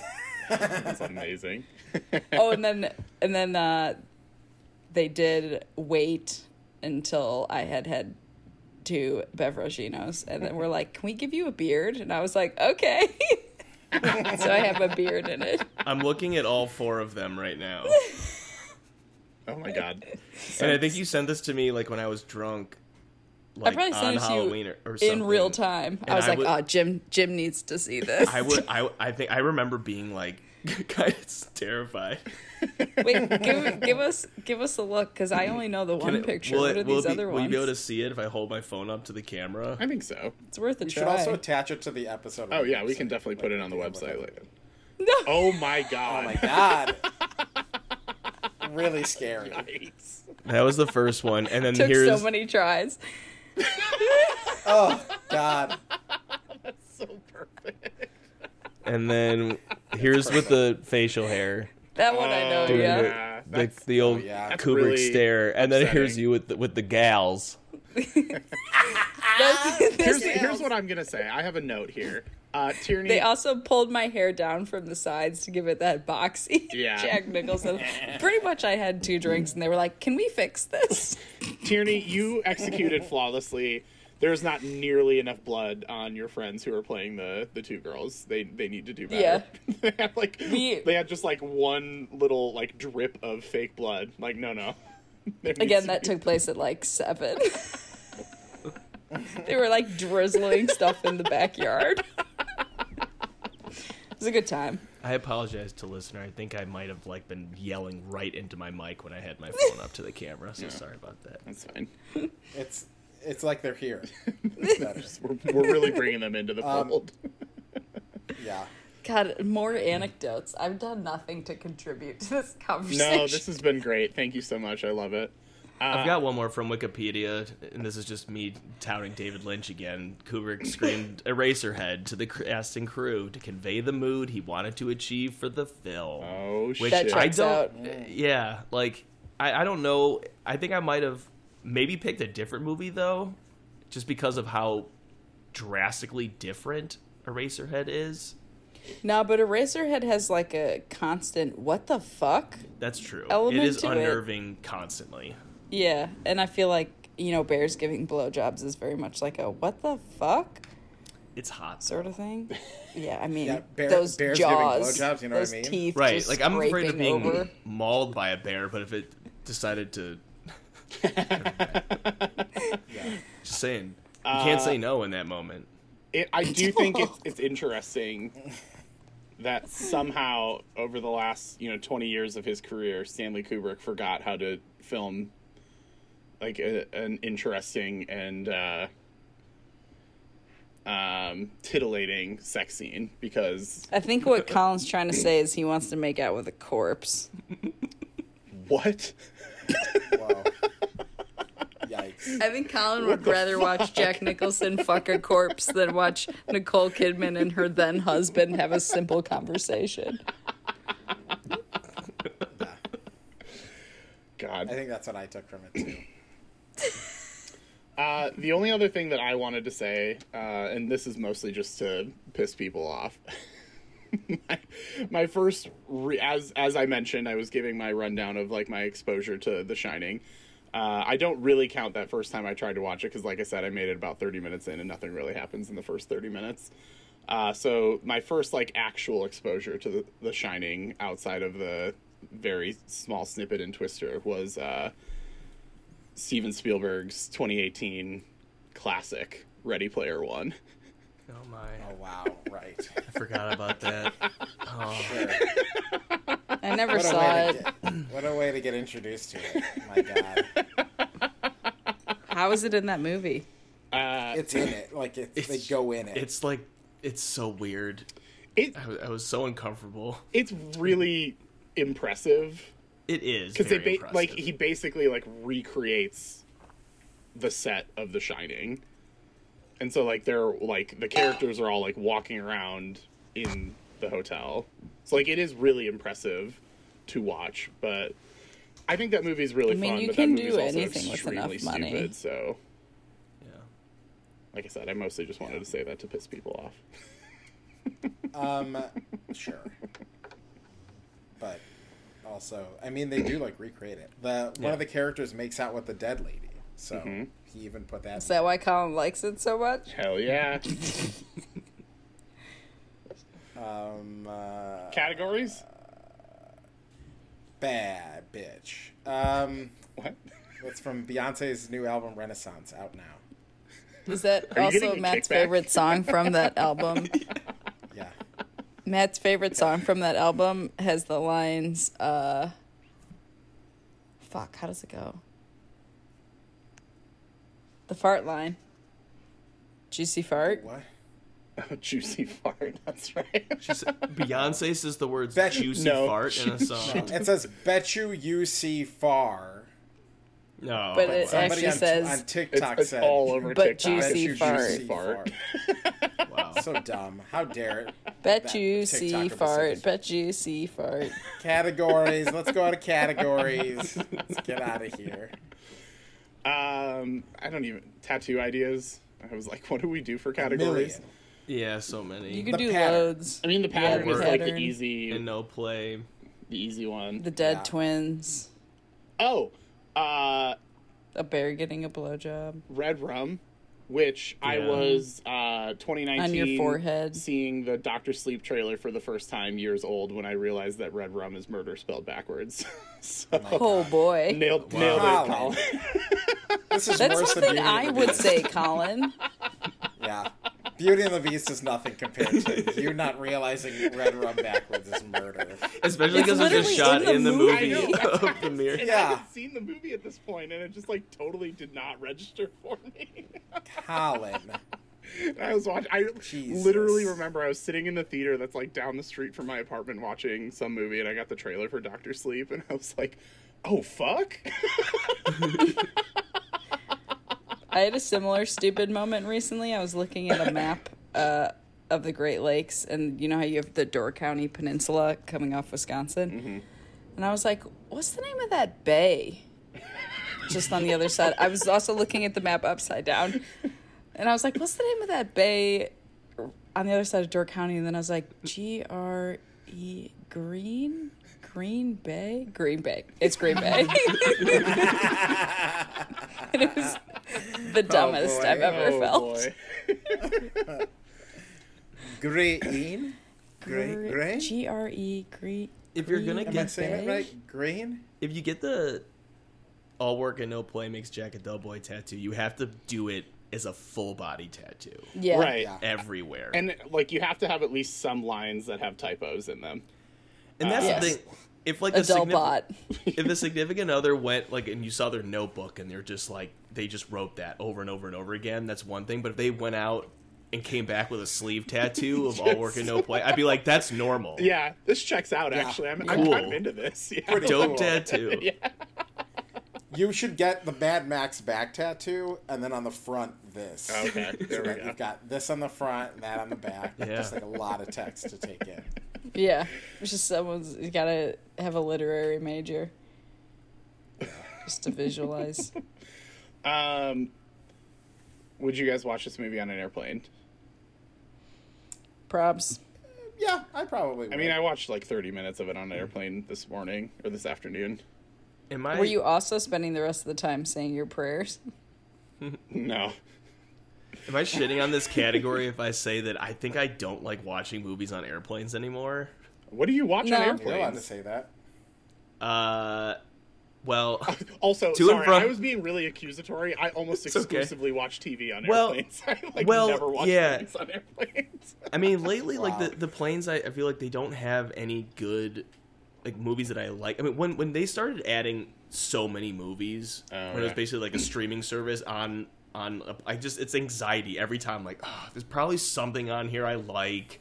I should just watch it, but then I end up not watching anything unless it's like a brand new movie that I missed in theaters that I desperately want to see, but I'm too lazy to wait for it to come out in streaming, which doesn't happen I'm- anymore. I, I will say I I'm do feel say- bad for you that uh, you didn't get my experience when I was flying to Florida last week. Um, and one of the movie channels on United was uh, 17 again. The Zac Oh, wow. Efron and Matthew Sure. Perry joint from of course. 10 ish years ago. I was like, why the fuck is this on here, United? What are you doing? Yeah. I, I have. I mean, I traditionally watch weird, obscure movies that I can't find on streaming, but that are somehow on this plane. Like the last movie I watched was Pariah, which I've also added to my season three list of movies to watch because Pariah wasn't streaming anywhere, but it sure was on this Delta flight. And I've also watched like I watched three Identical Strangers on a plane. Can we wait until uh, after November to? Widows? Oh, God bless Widows. Widows fucking rules. W- Widows is great. Um, Yeah. but I'm gonna only buy download stuff on Pariah my iPad. uh, on the next Criterion sale. So let's wait until I Oh, yeah, well- can do that. I watched. Okay, fine. I watched like twenty-two episodes of One Piece on my plane ride, and then played Switch. Yeah, I feel Which 22 episodes of One Piece is essentially like one episode of one like one Lord eight of the Rings. thousand sixty fourth of Of One Piece, series, yeah, yeah. I've been making some progress. I'll, I'll, I'll tell you all about it in a few minutes. just just you wait. Uh, all right. Well, with that, uh, let's knock out these other categories. Um, would you spend time on this film set?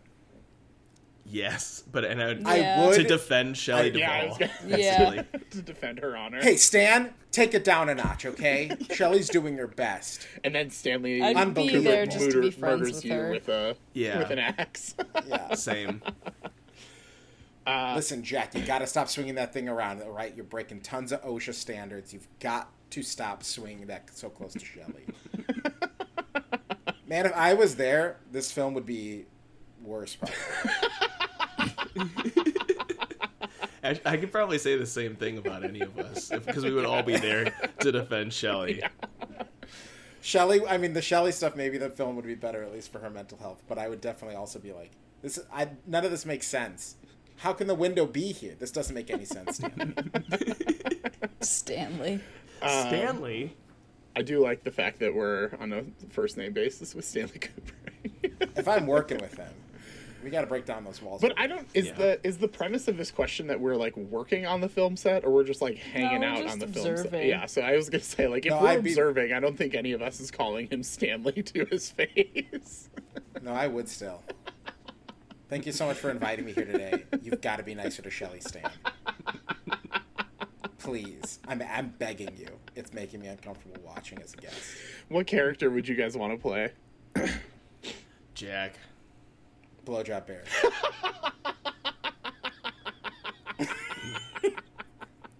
Probably Danny, because I fucking loved my big wheels as a kid. Oh, I love the sound design for like when he's rolling around. Like when he's on carpet, it's Oh, like yeah. muted, but like you can still hear the like the tricycle moving, but like you don't hear the wheels. But then when he's on like a non-carpeted floor, it's like it, oh, I, I love that. Um, yeah, I mean, I feel like Jack is the obvious answer, but maybe like Dick might be fun. Yeah. Dick Halloran. Or the bartender. oh, the bartender. bartender Actually, I think the pretty fun. bartender would be really Yeah. dope. You mean the man with negative lips? Yeah, that is what he's credited as. So, yeah, that character. Correct, that one. The man whose whose whose face go, or he goes from face to mouth with no buffer. You were the You know- weirdest person I know. You're you're out here calling James Mason a, a toad, but Joe Joe Turkel looks like a fucking iguana. Who's Joe Turkel? He's the guy who plays Lloyd the bartender. I Oh, only know I only know? I only know him from oh God. he's in The Killing and he's in Blade Runner. I don't know if he was in any other Kubrick movies. Oh, He's- is he the toy maker in Blade Runner? Yeah, he's Tyrell. yeah, he was in Paths of Glory as well. Oh, so he's in he was oh. in three. That's the Kubrick one films. I haven't seen. It's hard to believe that Kubrick used to make movies that were under 90 minutes. Dude, I thought that this movie was two hours, and so I was like, oh, I've got plenty of time. I've got like a little bit of time on this plane, and I can finish it when I get back to my apartment. I was like, this fucker's two and a half hours. Why are all these movies so long, Stan? What are you doing? Yeah, it's as long as a place beyond the pines. Oh my god. you fucking Place asshole. Um, what's the next category? Uh, I think it's how much do we? What percentage is uh, Stanley Kubrick fucking with the audience here? Oh, I think a, a big. I think a lot, I think a yeah. big majority. Yeah. But I, I- didn't Is he? prep this at all in the spirit of this chaotic chaotic clusterfuck of a category. I think we need to figure out a way to introduce some sort of chaos like this category in future episodes because it's been so fun. I think you should ask None this exact same question idea. for non Kubrick movies. What, what percentage is Stanley Kubrick? Yeah. What percentage is a man who's been dead for 30 years fucking with the audience in this movie? In Top Gun Maverick. It's 17 again. Yeah. Um, I mean, I do think, in the true sense of the category, I think he's probably fucking with the audience for like seventy to eighty percent of this movie. I think in multiple directions. I think the expectations around horror. That's what I was gonna say. I think the expectations around a Stephen King novelization adaptation. I think the expectations around Dick O'Halloran's character. I think that entire sequence is fucking with the audience to be like, we're gonna literally go with him from Miami on a plane to a car To up a the snowcat. drive all the way to a snowcat to the overlook and then he immediately dies like that's a big fuck you and i think just in general like nothing is clear nothing makes any sense why is he in that Well, I was saying, ending the movie is the way that they end the movie with that picture Yeah. is like with no clarity around that whatsoever. I think Yeah. is a pretty big middle finger. And the spatial impossibilities. A pur- like there's a very purposeful, like I'm trying to confuse you, I'm trying to throw you off your vibe, and that's like woven into every scene of the movie. All right, so now Tierney, bring us down. I don't know. I'd say like maybe twenty percent. I'm actually now starting to question it when I might dial mine back. I think it's probably like the ending and then some of the stuff with like not necessarily knowing how ghost the ghosts all work and all of that is probably the only thing that's really fucking because the spatial impossibilities is just No, the the the bear making them what? You said you were, that was the only thing that's fucking, and I said no, the bear was fucking. Oh yeah, sorry. Um, but like the spatial impossibilities, that's just like rendering an emotional response in an audience, and it's a horror movie, so it's gonna be Yeah. a confusing emotional response that I don't think he he's delivering exactly what that genre delivers. Yeah, I don't know if I, I, I now would call delivering something The- different than I a suppose genre norm. is Halloran the is a- yeah, and Halloran is a huge red herring. It's actually O'Halloran. He's Irish now. Sorry, according to okay, oh oh uh, is Oh, interesting. oh, interesting. Uh, that's a red herring, and that and red herrings are usually just kind of fucking with the audience. So I would say like the ending, some of the ghost shit, and then uh, Dick coming back are would definitely those three. But the rest of them, I would, I'd say no. But hundred percent of the movie is fucking with Stephen King. Accurate. Yes, and and 120 percent is fucking Shelley with Shelley. Duvall. yes. Yeah, Poor Shelley. poor Shelley. but the audience, I would say, is probably only like uh, fifteen to twenty. I hope she's happy. I mean, I, Right I now. think she's doing well. She acted for a long time after that. Like she was still in movies into the early. Her last role was 2002. Would it be safe to say that all of you like this performance significantly more than her performance in Nashville? Uh, yep. Who is Forgot she in was Nashville? She was the one who looks like Shelley Duvall. I, Yeah, I was. I haven't seen it. I literally don't remember anything that her character does, but I just remember when I watched Nashville, I was like, "Oh, hey, Shelley Duvall's here." like, I, s- I still need to watch it, and then I might have listened to your episode, but not really. Yeah. And now I definitely don't want to watch it. Oh yeah, I remember her. She's like the teenager. yeah. Um, She's the one that looks like Shelley Duvall. she is the one who looks like Shelley Duvall. You're not wrong. Uh, she was also in Popeye the same year as The Shining, which was another Yeah. Robert Altman joint, which I've never I seen. liked that. It's actually not bad. I says me when I was eight years old, and I haven't seen it since. I found it unsettling when I watched it on network television on syndication on a weekend because I was like, everyone looks like a cartoon, but they're real and fleshy, and it's weird. Yeah, But she's the perfect I was gonna say she's. I feel another like she's is. excellent casting. Um, not having actually seen the movie, but just knowing. you what were she talking looks about cooking materials. Oh my god. No. Including the way her arms can naturally kind of do that wiggle back and forth. Yeah. Uh, like a cartoon character.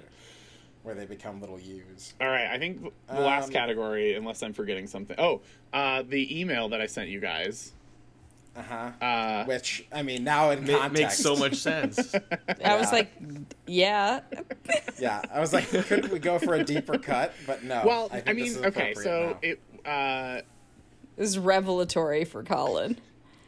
Red rum. It's murder spelled backwards, uh, which I was referencing Troll Two. Nilbog. Oh. It's That's their goblins kingdom. backwards. I Colin, didn't not catch- everyone's seeing trolls. I didn't catch that at all. I all right, said gotta Troll rewatch Troll 2. Not Troll 2, Trolls Tierney. or not Trolls 2, aka Troll Trolls colon World Tour, I think the name World of it Tour. Yeah. Is. Um, Troll Two. Troll 2. is about goblins. there are no trolls never heard of involved. it. it is Yeah, one of the no- worst movies no I've ever trolls. seen, but it's also really fun to watch. They're eating her, and then they're gonna eat me. Oh my god. My God. you can't piss on hospitality. oh god, that movie, incredible. Um, Nilbog. The okay, the, the only other category is Oscars. This movie did not get nominated for any Oscars, which Kind of shocking. is honestly a little shocking. Uh, it did, however, get nominated for two Razzies. Shelley. Yeah, Yeah. Oh, Shelley. and That's so. okay, so uh, the film received two. This is Wikipedia. The film received two nominations at the Razzies: one for worst director and one for worst actress for Duvall. The latter of which was later rescinded due to Kubrick's treatment of Duvall on set. so the Razzies were Yeah, like, which worst director Our seems bad. to fit? Yes. Yeah. Worst director in a new sense for the Razzies. Yeah. David O. Russell could go in that category too. Oh my god. I mean, also, he's just not very good. Yeah. Right. David O. Russell. Um, Would you watch Amsterdam on a plane? David O'Halloran. That's a new segment Uh, too. I uh, I would not watch. I was fucking with Matt the other day, and I almost went to go see Amsterdam instead of Bros, and he was so pissed at me. Is Amsterdam his new movie? Yeah. it, it would I think be if you go see Amsterdam before Bros, I think technically, according to California and most states' laws, it's a hate crime. So just keep that in mind if you like support the community. If you're a capital A ally or just Ally from A Star Is Born. from Ally McBeal. Um, So, yeah, that's it. That's The Shining. That's that's Stanley Kubrick. We did it, everyone. it's Oh, shining. it's Christian all right. Bale again. Yeah, and Taylor Swift. And a lot of people. There's so many people. John and also uh, Rami many Rami Malek because he's apparently looking for work. He's desperate. Yeah, well, you know what they say. You win that one Oscar. Yeah. Um, uh, yeah, Taylor Swift is in it. John David Washington. Like the cast is really good, but yeah, the movie looks dumb and apparently Does- is, is bad. Does The Shining It's probably Go up seven hours long, or- too, yeah. does The Shining go up or down on any of your lists ha- on this last rewatch, or is it just? I think it goes up for me. I think I was mostly forgetting about it when I did the ranking the last time, so I think I misplaced it. So I think that this is. I think my I had three. it tied with the Clockwork Orange, and I think maybe a Clockwork Orange is more clever, so I'd probably bump that one up. But I don't know. Yeah, I- they might still be tied, actually. Again, I respect the movie more than I actually enjoy it or find it like engrossing. So I still think it's wherever it was, which I think is fourth place after. No, yours wasn't my- fourth. You guys had it like Yeah, seventh. you, you guys had it really low. That's why I was so Really? upset. Yeah. Mine was Wait, fo- but- mine was tied for third and fourth. Yeah. Because my order would be like 2001, Clockwork Orange, Doctor Strangelove, and then probably The Shining. Oh. Or no, maybe I did put Barry Lyndon over it. I thought you put Eh, at least one other up. movie. Okay, it probably moved up a little bit. It's not nearly. It's not even anywhere close to Eyes Wide Shut by sheer impressive craftsmanship alone. Matt, would you say that Eyes Wide Shut is the? I can't even say it. God damn it. I was about to say it's the inherent vice of Stanley Kubrick's filmography. Oh no, Tierney's gonna drop out of oh this call. no, Tierney left the chat. I'm just trying. I'm just trying to start start some real fights. Man. No, I would say it's the Dune of Fuck Uh, off. Did you see that Dune Part 2 is coming out two weeks sooner? God bless. We're so, so lucky. Oh, good. They're going to be able to finish up all those amazing effects. Fuck you. Land s- Fuck s- you. sandscapes faster. All right, before So we I just can't get wait see to- more nothing. I just can't wait to see Timothée Chalamet play the same character again, but in space. Hell yeah. That's true. He Bring it on. Bring it on. I I now acknowledge all of this, and I still loved Dune. So Dune rips. Dune Part 2 Maybe is they'll going to do rip. something in the next one. You know what I mean? Rips Maybe a fat one. Dune something. But Meechee is going to be Um, a major player in Part 2, so. Zendaya is Meechee, and Zendaya is going to be Meechee in this movie. What if they did replace her with just a, a mocap version of her character Meechee, but in Dune? Would that be a good movie, or would it be a not a not good? Did movie? any of you see Smallfoot? No. Yeah, That's that's pretty disrespectful to our girl. Anyway, Is that the name of that movie? that's movie? okay. Yeah. Yeah, Um, what have you guys been I up saw to lately? I was like- uh, I'll go. It's not much. Go. Uh, I finished Rings of Power. I finished Bad Sisters. Uh, Jim, are you still Bad Sisters is excellent. not Would caught up recommend. On? yeah, I- Okay. I'm three episodes behind All right. still. Yeah, no it's worries. hard. To, you know, it's hard to watch hour and ten long. Yeah. hour hour and ten minute long episodes. I heard that. Um, Sorry, Tony. and then you I. watched Bad Excuse me, I'm not finished. I said you watched Bad Sisters. I was asking you a Oh. follow up question because you got interrupted before when you were talking about Big Bad Sisters. The Big Yes. Bad Sisters, as it's called. Yes, I finished Bad Sisters. It was excellent. Uh, and a good finale. And then I also. Is it a series uh, finale, or is it like is it is there are there? They haven't to- announced a second season, but I don't. The whole season is about the prick, and you find out in the opening episode that he's dead. So I don't Okay. don't know where Well, they'd go from there. I mean, that's Big They- Little they- Lies. I was just gonna say you could just have Meryl Streep be in the show, and then suddenly you've got a new season that no one cares about. Sorry. this show doesn't even need Meryl Streep. It's so fucking good. Um, Sharon Horgan is so great. Anyway, uh, and then I finished whatever book I was reading. What book was I reading? Oh, Beach Read. My sister recommended it to me. Oh my god, I have to tell you guys this. It's a beach read. It's like a chick lit sort of thing, and there's like sex scenes in it. And I swear to fuck, the word arched was used maybe 60 times for every sex scene. And I was like, this is so frustrating. And I texted my sister and I was like, I'm, I'm at this part of this book. If I was taking a shot every time they said the word arched, I'd be dead right now. it was awful. In, refer- in reference And- to a back being arched. Yeah, but I'm like, which way are we arching? Are we arching forward? Are we arching backward? Because I can't tell from your fucking writing because you're just putting arched. It's so bad. Getting, Anyway. getting arched. It was so Getting frustrating. And then I and then I started reading um, The Bullet That Mi- Missed, which is the third uh, installment in the Thursday Murder Club mysteries, which I love. Uh, and I'm so excited to be back in that world. I started the book yesterday. I'm already 35% of the way done. Damn girl. A girl They're knows how great.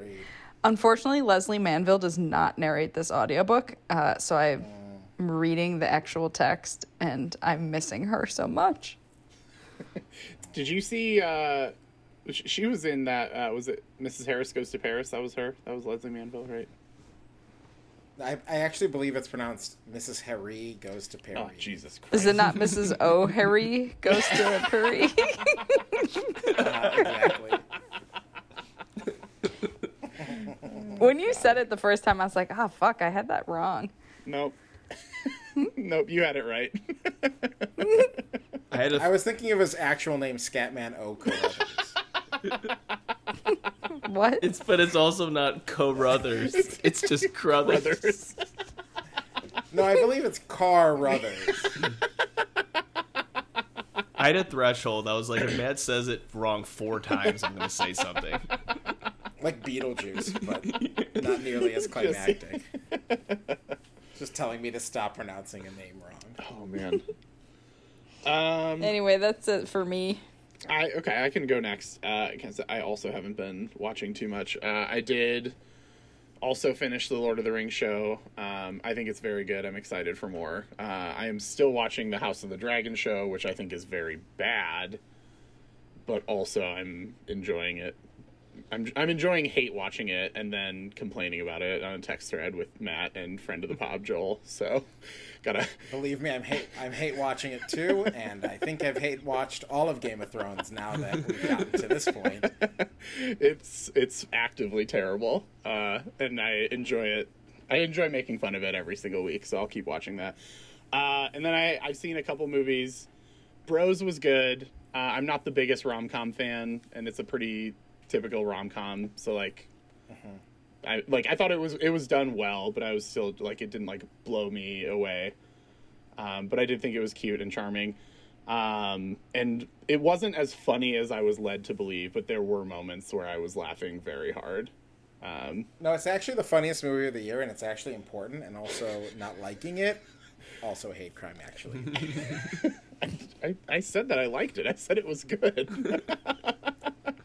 yeah, but are you recommending other people go see it? Because if you don't, mm, that's a hate crime. But if you if you rate it lower on Letterboxd than Avatar, I'd say it's a hate crime. Yeah, actually, that is actually documented. That is a hate crime. okay, so I saw Avatar. That's a documented hate crime. I saw Avatar the one time, uh, and I rated it 3.5, and I got shit from all of you. Uh, and then And I Bros, you also rated three point five. well, and then I saw Avatar a second time three days later, and I rated it four stars. So Bros is is, is underneath Avatar in my Letterboxd rankings. Which also, like, that sentence should not be a shock to anybody in the world. That somebody would rank Avatar the highest grossing movie of all time over Bros, a movie that made $5 million opening weekend, and people were like, please, God, go see this movie. But, you know, whatever. Yeah, That's I think straight America, I think it? like three to three and a half stars is is my threshold for rom coms. I think there are certain rom coms that break out of that, but like three to three and a half is like I feel like acceptable. everything is just kind of they're all about that level to me. And I didn't think that the, like when Harry Met Sally exceeded that level, but I didn't think that this particular movie exceeded that level. Um, Martin Avatar, McDonagh on the needs other to hand, write a mar- rom com. yeah, I mean, I'd watch that. Uh, the movie I really so want to talk about, uh, and I'm not going to talk much about it, but I, I just want to talk to somebody about it because it rules so fucking hard. Is Barbarian? I think Barbarian's my favorite movie of the year. It's gonna. Oh, I think it's. What? I think it's gonna. Yeah. Have you seen The Batman? Okay, listener and you know that I've seen the Batman and know that I have problems with the Batman. I don't know. So I think that was a three and a half stars from Colin. so he three liked and a Avatar more than it. God damn. Avatar is 15 minutes shorter than the Batman. You guys. I'm gonna think about it every That's fucking crazy, time. actually. That is actually crazy. Any movie you see that I like that you rate three and a half fucking stars, I'm like, he liked Avatar more than this. Well, Barbarian got four and a half. Uh, it will probably be a five at some day. Uh, I think It's I texted good. I texted Jim because I knew that he had seen it, and I was like, as I was like r- like logging it in my Letterboxd, I was like, I know that I am overrating this movie, but also this was easily the most fun I've had in a movie theater all year. Um, I don't want to say anything about what it is, but there is a very incredible jump scare moment. And normally I'm not like Oh, the biggest fan of jump scares. Like I think they're fun, but I don't like I don't generally find them that noteworthy in horror films. But this one in particular in Barbarian like totally fucked me up and that, that's exactly what I want from horror movies and I like I it it is one of the most fun inventive horror movies I've seen in a very long time. It was like what I wanted Nope to be. Like not in content, but like I wanted Nope to be like a really fun, unique horror movie and I thought it was like okay, but I didn't love Nope, but I fucking love Barbarian. And I Can I need just- people to see Barbarian. Or alternatively, as Jim proposed, Matt, you see Barbarian and then we just have a pod where we explain the plot of Barbarian to Tierney, and she just reacts to what happens in Barbarian. Well, here's the thing: is I just looked it up because I was like, I don't even know what this is about. Don't spoil And the it. first sentence is: A young woman discovers the rental home she booked is already occupied by a stranger. Against her better judgment, she decides to spend the night and soon discovers she has a lot more to fear than just an unexpected house guest. A young woman would never stay in a You, you gotta, in a- you, So- you gotta watch No. the movie. No, no, no, no. I understand where you're coming from. I understand where you're coming from. never. But you gotta watch the, movie. The movie actually does know that, and it plays with that purposefully. And what you were saying earlier about like when it, it will take you out if someone just like goes into a room that they shouldn't, or like does really dumb horror movie character things. This movie does so much of that, but to an excessive to an excessive degree. It's it's it's beyond what m- most horror movies like. Some horror movies are like, well, we have to have them do this to advance the plot. This movie is doing that, but also like it's it's hilarious. This movie's- they they just This movie is very in on the joke. it's Like, it- more Nope than Nope. Yes, Like there's more Nope moments than Nope. is it a comedy then? there are parts of Uh, it that are really funny. hilarious? Is it more like like Don't the fake trailer from the Grindhouse movies? it's Where like if you're thinking about opening that door, don't. Kind of. If you were Kind thinking of. of, going Honestly, up those honestly, stairs, I would don't. not have made that connection, but I do. I wouldn't have either. I do think that that's like a pretty fair connection to make.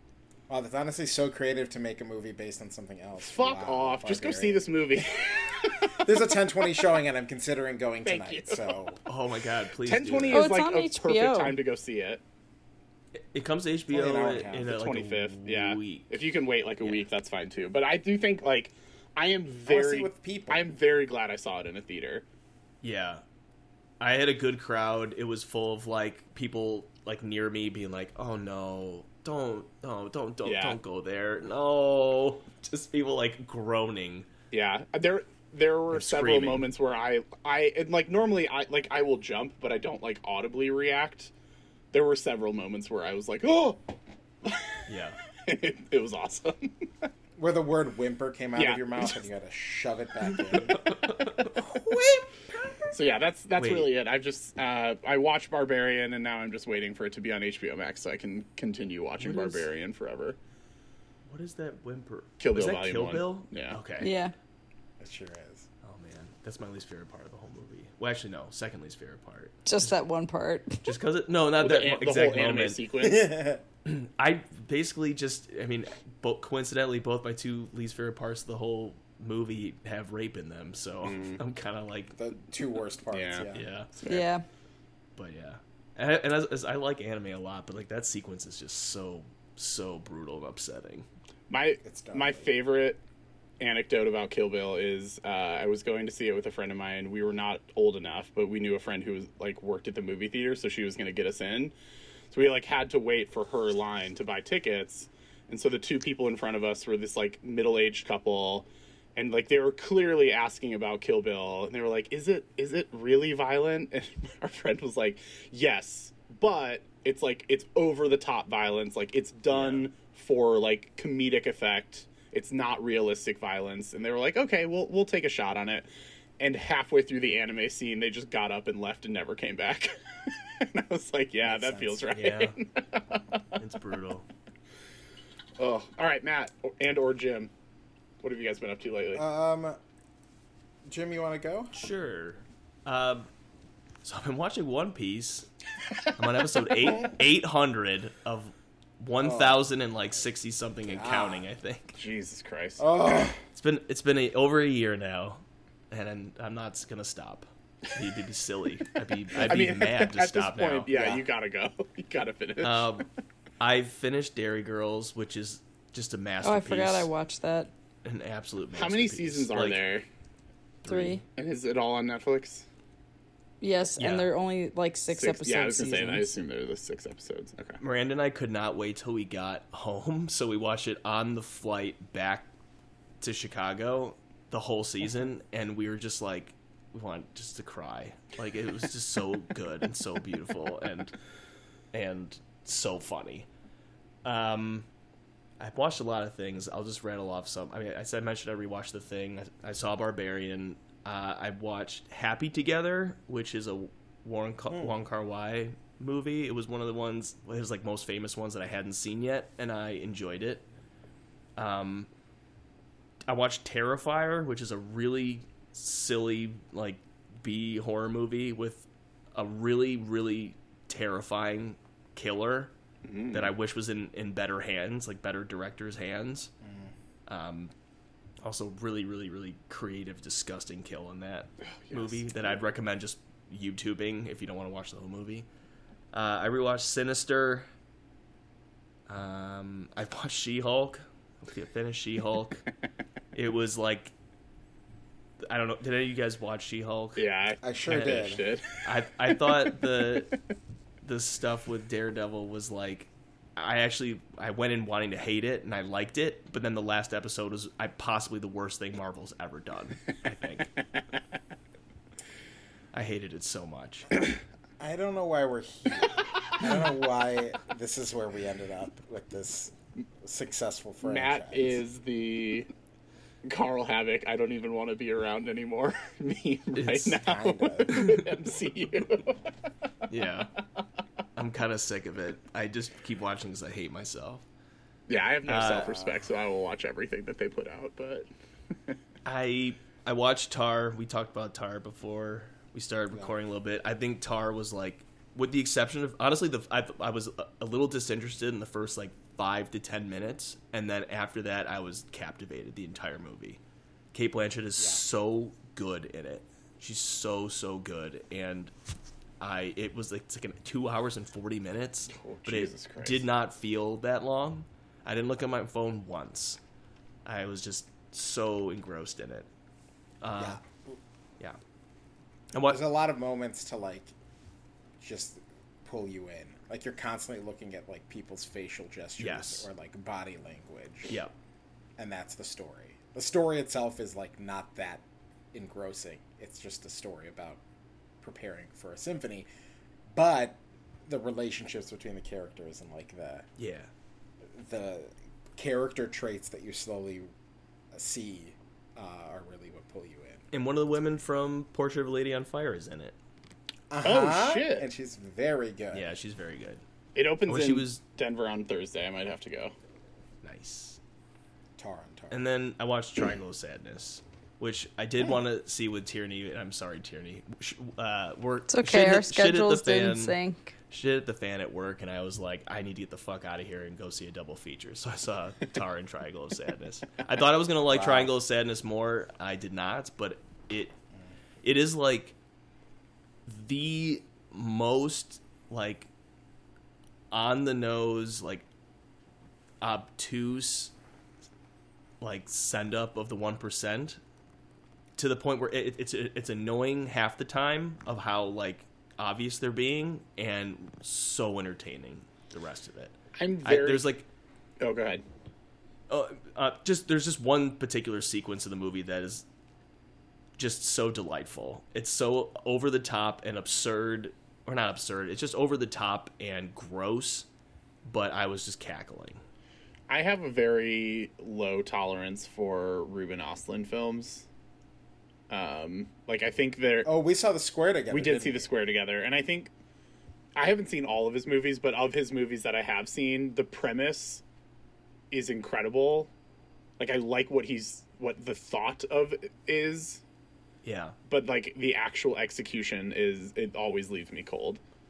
I think you you might feel that way with this one, but I'd be curious to know if you don't and why. If Yeah. that's the case. I I think that like there are parts of the square that are like truly fantastic. Yeah, and then uh, most of that movie I actively hated it. so yeah. I am curious to see this one though. So and I'm replaying Zelda Breath of the Wild. And that's it. Very slowly. I've been playing that too Nice. for the first time though. It is. It's amazing. I don't have much else to say about it. It's possibly my favorite Zelda game. It's a vibe. it is vibes. It's a vibe, Yeah, and it's got the internet. It's Zelda with the internet. it's true. basically. Yeah. Zelda with computers. Um. All right. Uh, I uh, mostly uh, what everyone else said is what I've been watching. I watched Tar. Thought it was great. Probably one of the best movies of the year. And Cate Blanchett probably should get an Oscar for this. We'll see. Um, finished Rings of Power. Thought it was dope. Thought the whole season was dope. I'm in. Uh, I love the vibes. I love, I love it. Um, I'm a little behind on Andor, but I've been watching Andor and think it's the best Star Wars show that's come out by a long shot. And uh, I watched She Hulk and didn't hate the finale, but was definitely actively confused by it.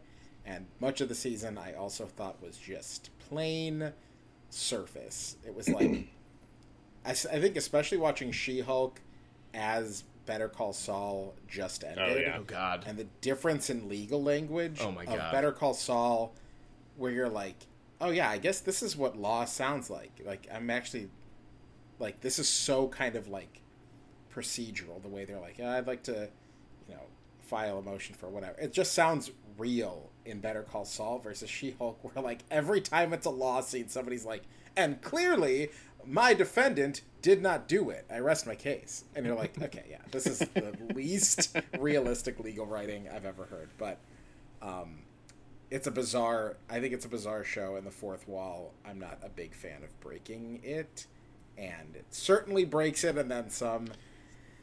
And I don't think I care. I don't know if I care about being in the Marvel universe right now, in general. Well, So wait until we'll November. Wakanda Yeah. Forever, big on my on my excitement list, uh, and maybe is the only thing that'll save me from uh, trying to stay engaged with this Marvel universe they're painting. Uh, and what else? Oh, I finished Hades, the game. Oh where you have yeah. to- every time you die, you have to go back. I to love the very that start. game. It's very hard, and I finally beat it, and now I can beat it basically every time I, I go through. Nice. Um, which feels very satisfying. And just uh, our, our friend Nick is the one who recommended it, and just the sweeping scale of it, because it every choice you make is a new like voiceover moment. So it's like how expansive is this game? How much of the story has left to like unfurl? And I feel like I'm still at the very beginning, even though I just finished it. Um, but that's been fun to play, and uh, rewatching some of the episodes of the other two just because I love it and I want more of the other two. And I texted Colin today the lyrics from a song in the episode where Chase gets baptized, and the song that this band is playing. The lyrics are "Jesus fucking slays, he fucking slays all goddamn day," and it's a great song. Um, show's and I so think it's a funny. funny show. Also, uh, Jesus fucking slays. Fucking slays all goddamn day. we uh, jo- friend of the pop Joel and I decided. I can't remember if you were on that text chain or not, Matt, but um, uh, the Lance from the other two is in She Hulk, Yeah. and it's Uh-huh. not a different character. It's literally Lance from the other two, just wearing nicer clothes. less fun. Yeah, and like less fun. Like the Lance in the other two, you're like, oh, I love you so much. Like I would, I want to be your friend. And this Lance, you're like, yeah, you're just like a nice bro. yeah. But yeah, I wish, I wish it was just the other two. They should have just blended with it. Actually, never mind. I don't. Um, and also, yeah, watching House of the Dragon and actively upset with how nonsensical it's become. Uh, and then uh, also rewatching Breaking Bad with Chris, friend of the pod, contributor, guest, uh, correspondent. Uh, and Breaking Bad, I don't know if you heard, but it's really good. it's Whoa, really whoa, good. whoa! I don't know. That's- this my hot take is that That's Breaking Bad might be one of the best off of that, shows. that take over there. It's actually maybe one of the best shows. Um, but that's that's basically it. I have not done much more than that. Um, and uh, I think the last thing that we want to make sure we do is thank Jim for being here to wrap up our Kubrick retrospective. Uh, no one better to be here. Always- for this, always a pleasure. Final last. Thank you guys. Always a pleasure. Thanks to for be joining here. us. Your opinions uh, were great, and um, Thank you. we'll have you back on soon for another movie that. you love. 17 Maybe again. The thing. 17 again, yeah. We'll, we'll do I mean, I'll I'll do the thing any day. I only do podcasts about the Mary Elizabeth Winstead the thing, so that's where that's where I'm at. And if you if you like the thing, I gonna I'm gonna plug myself now. if you like the thing, uh, we just did for my podcast. We just did an episode Oh, yeah. on the on the Void, which is a very thing esque movie, very low budget Canadian horror I movie. That's watch that. it's And really what's the name of your podcast? it's really good. Oh, it's uh, Game and Watch with Aaron and James. Like Mr. Game and Watch. And like Miss exactly like hopefully not so much like Mr. Game and Watch that Nintendo sends me a cease and desist. Just the concept of a game and watch. Yeah, they don't own everything.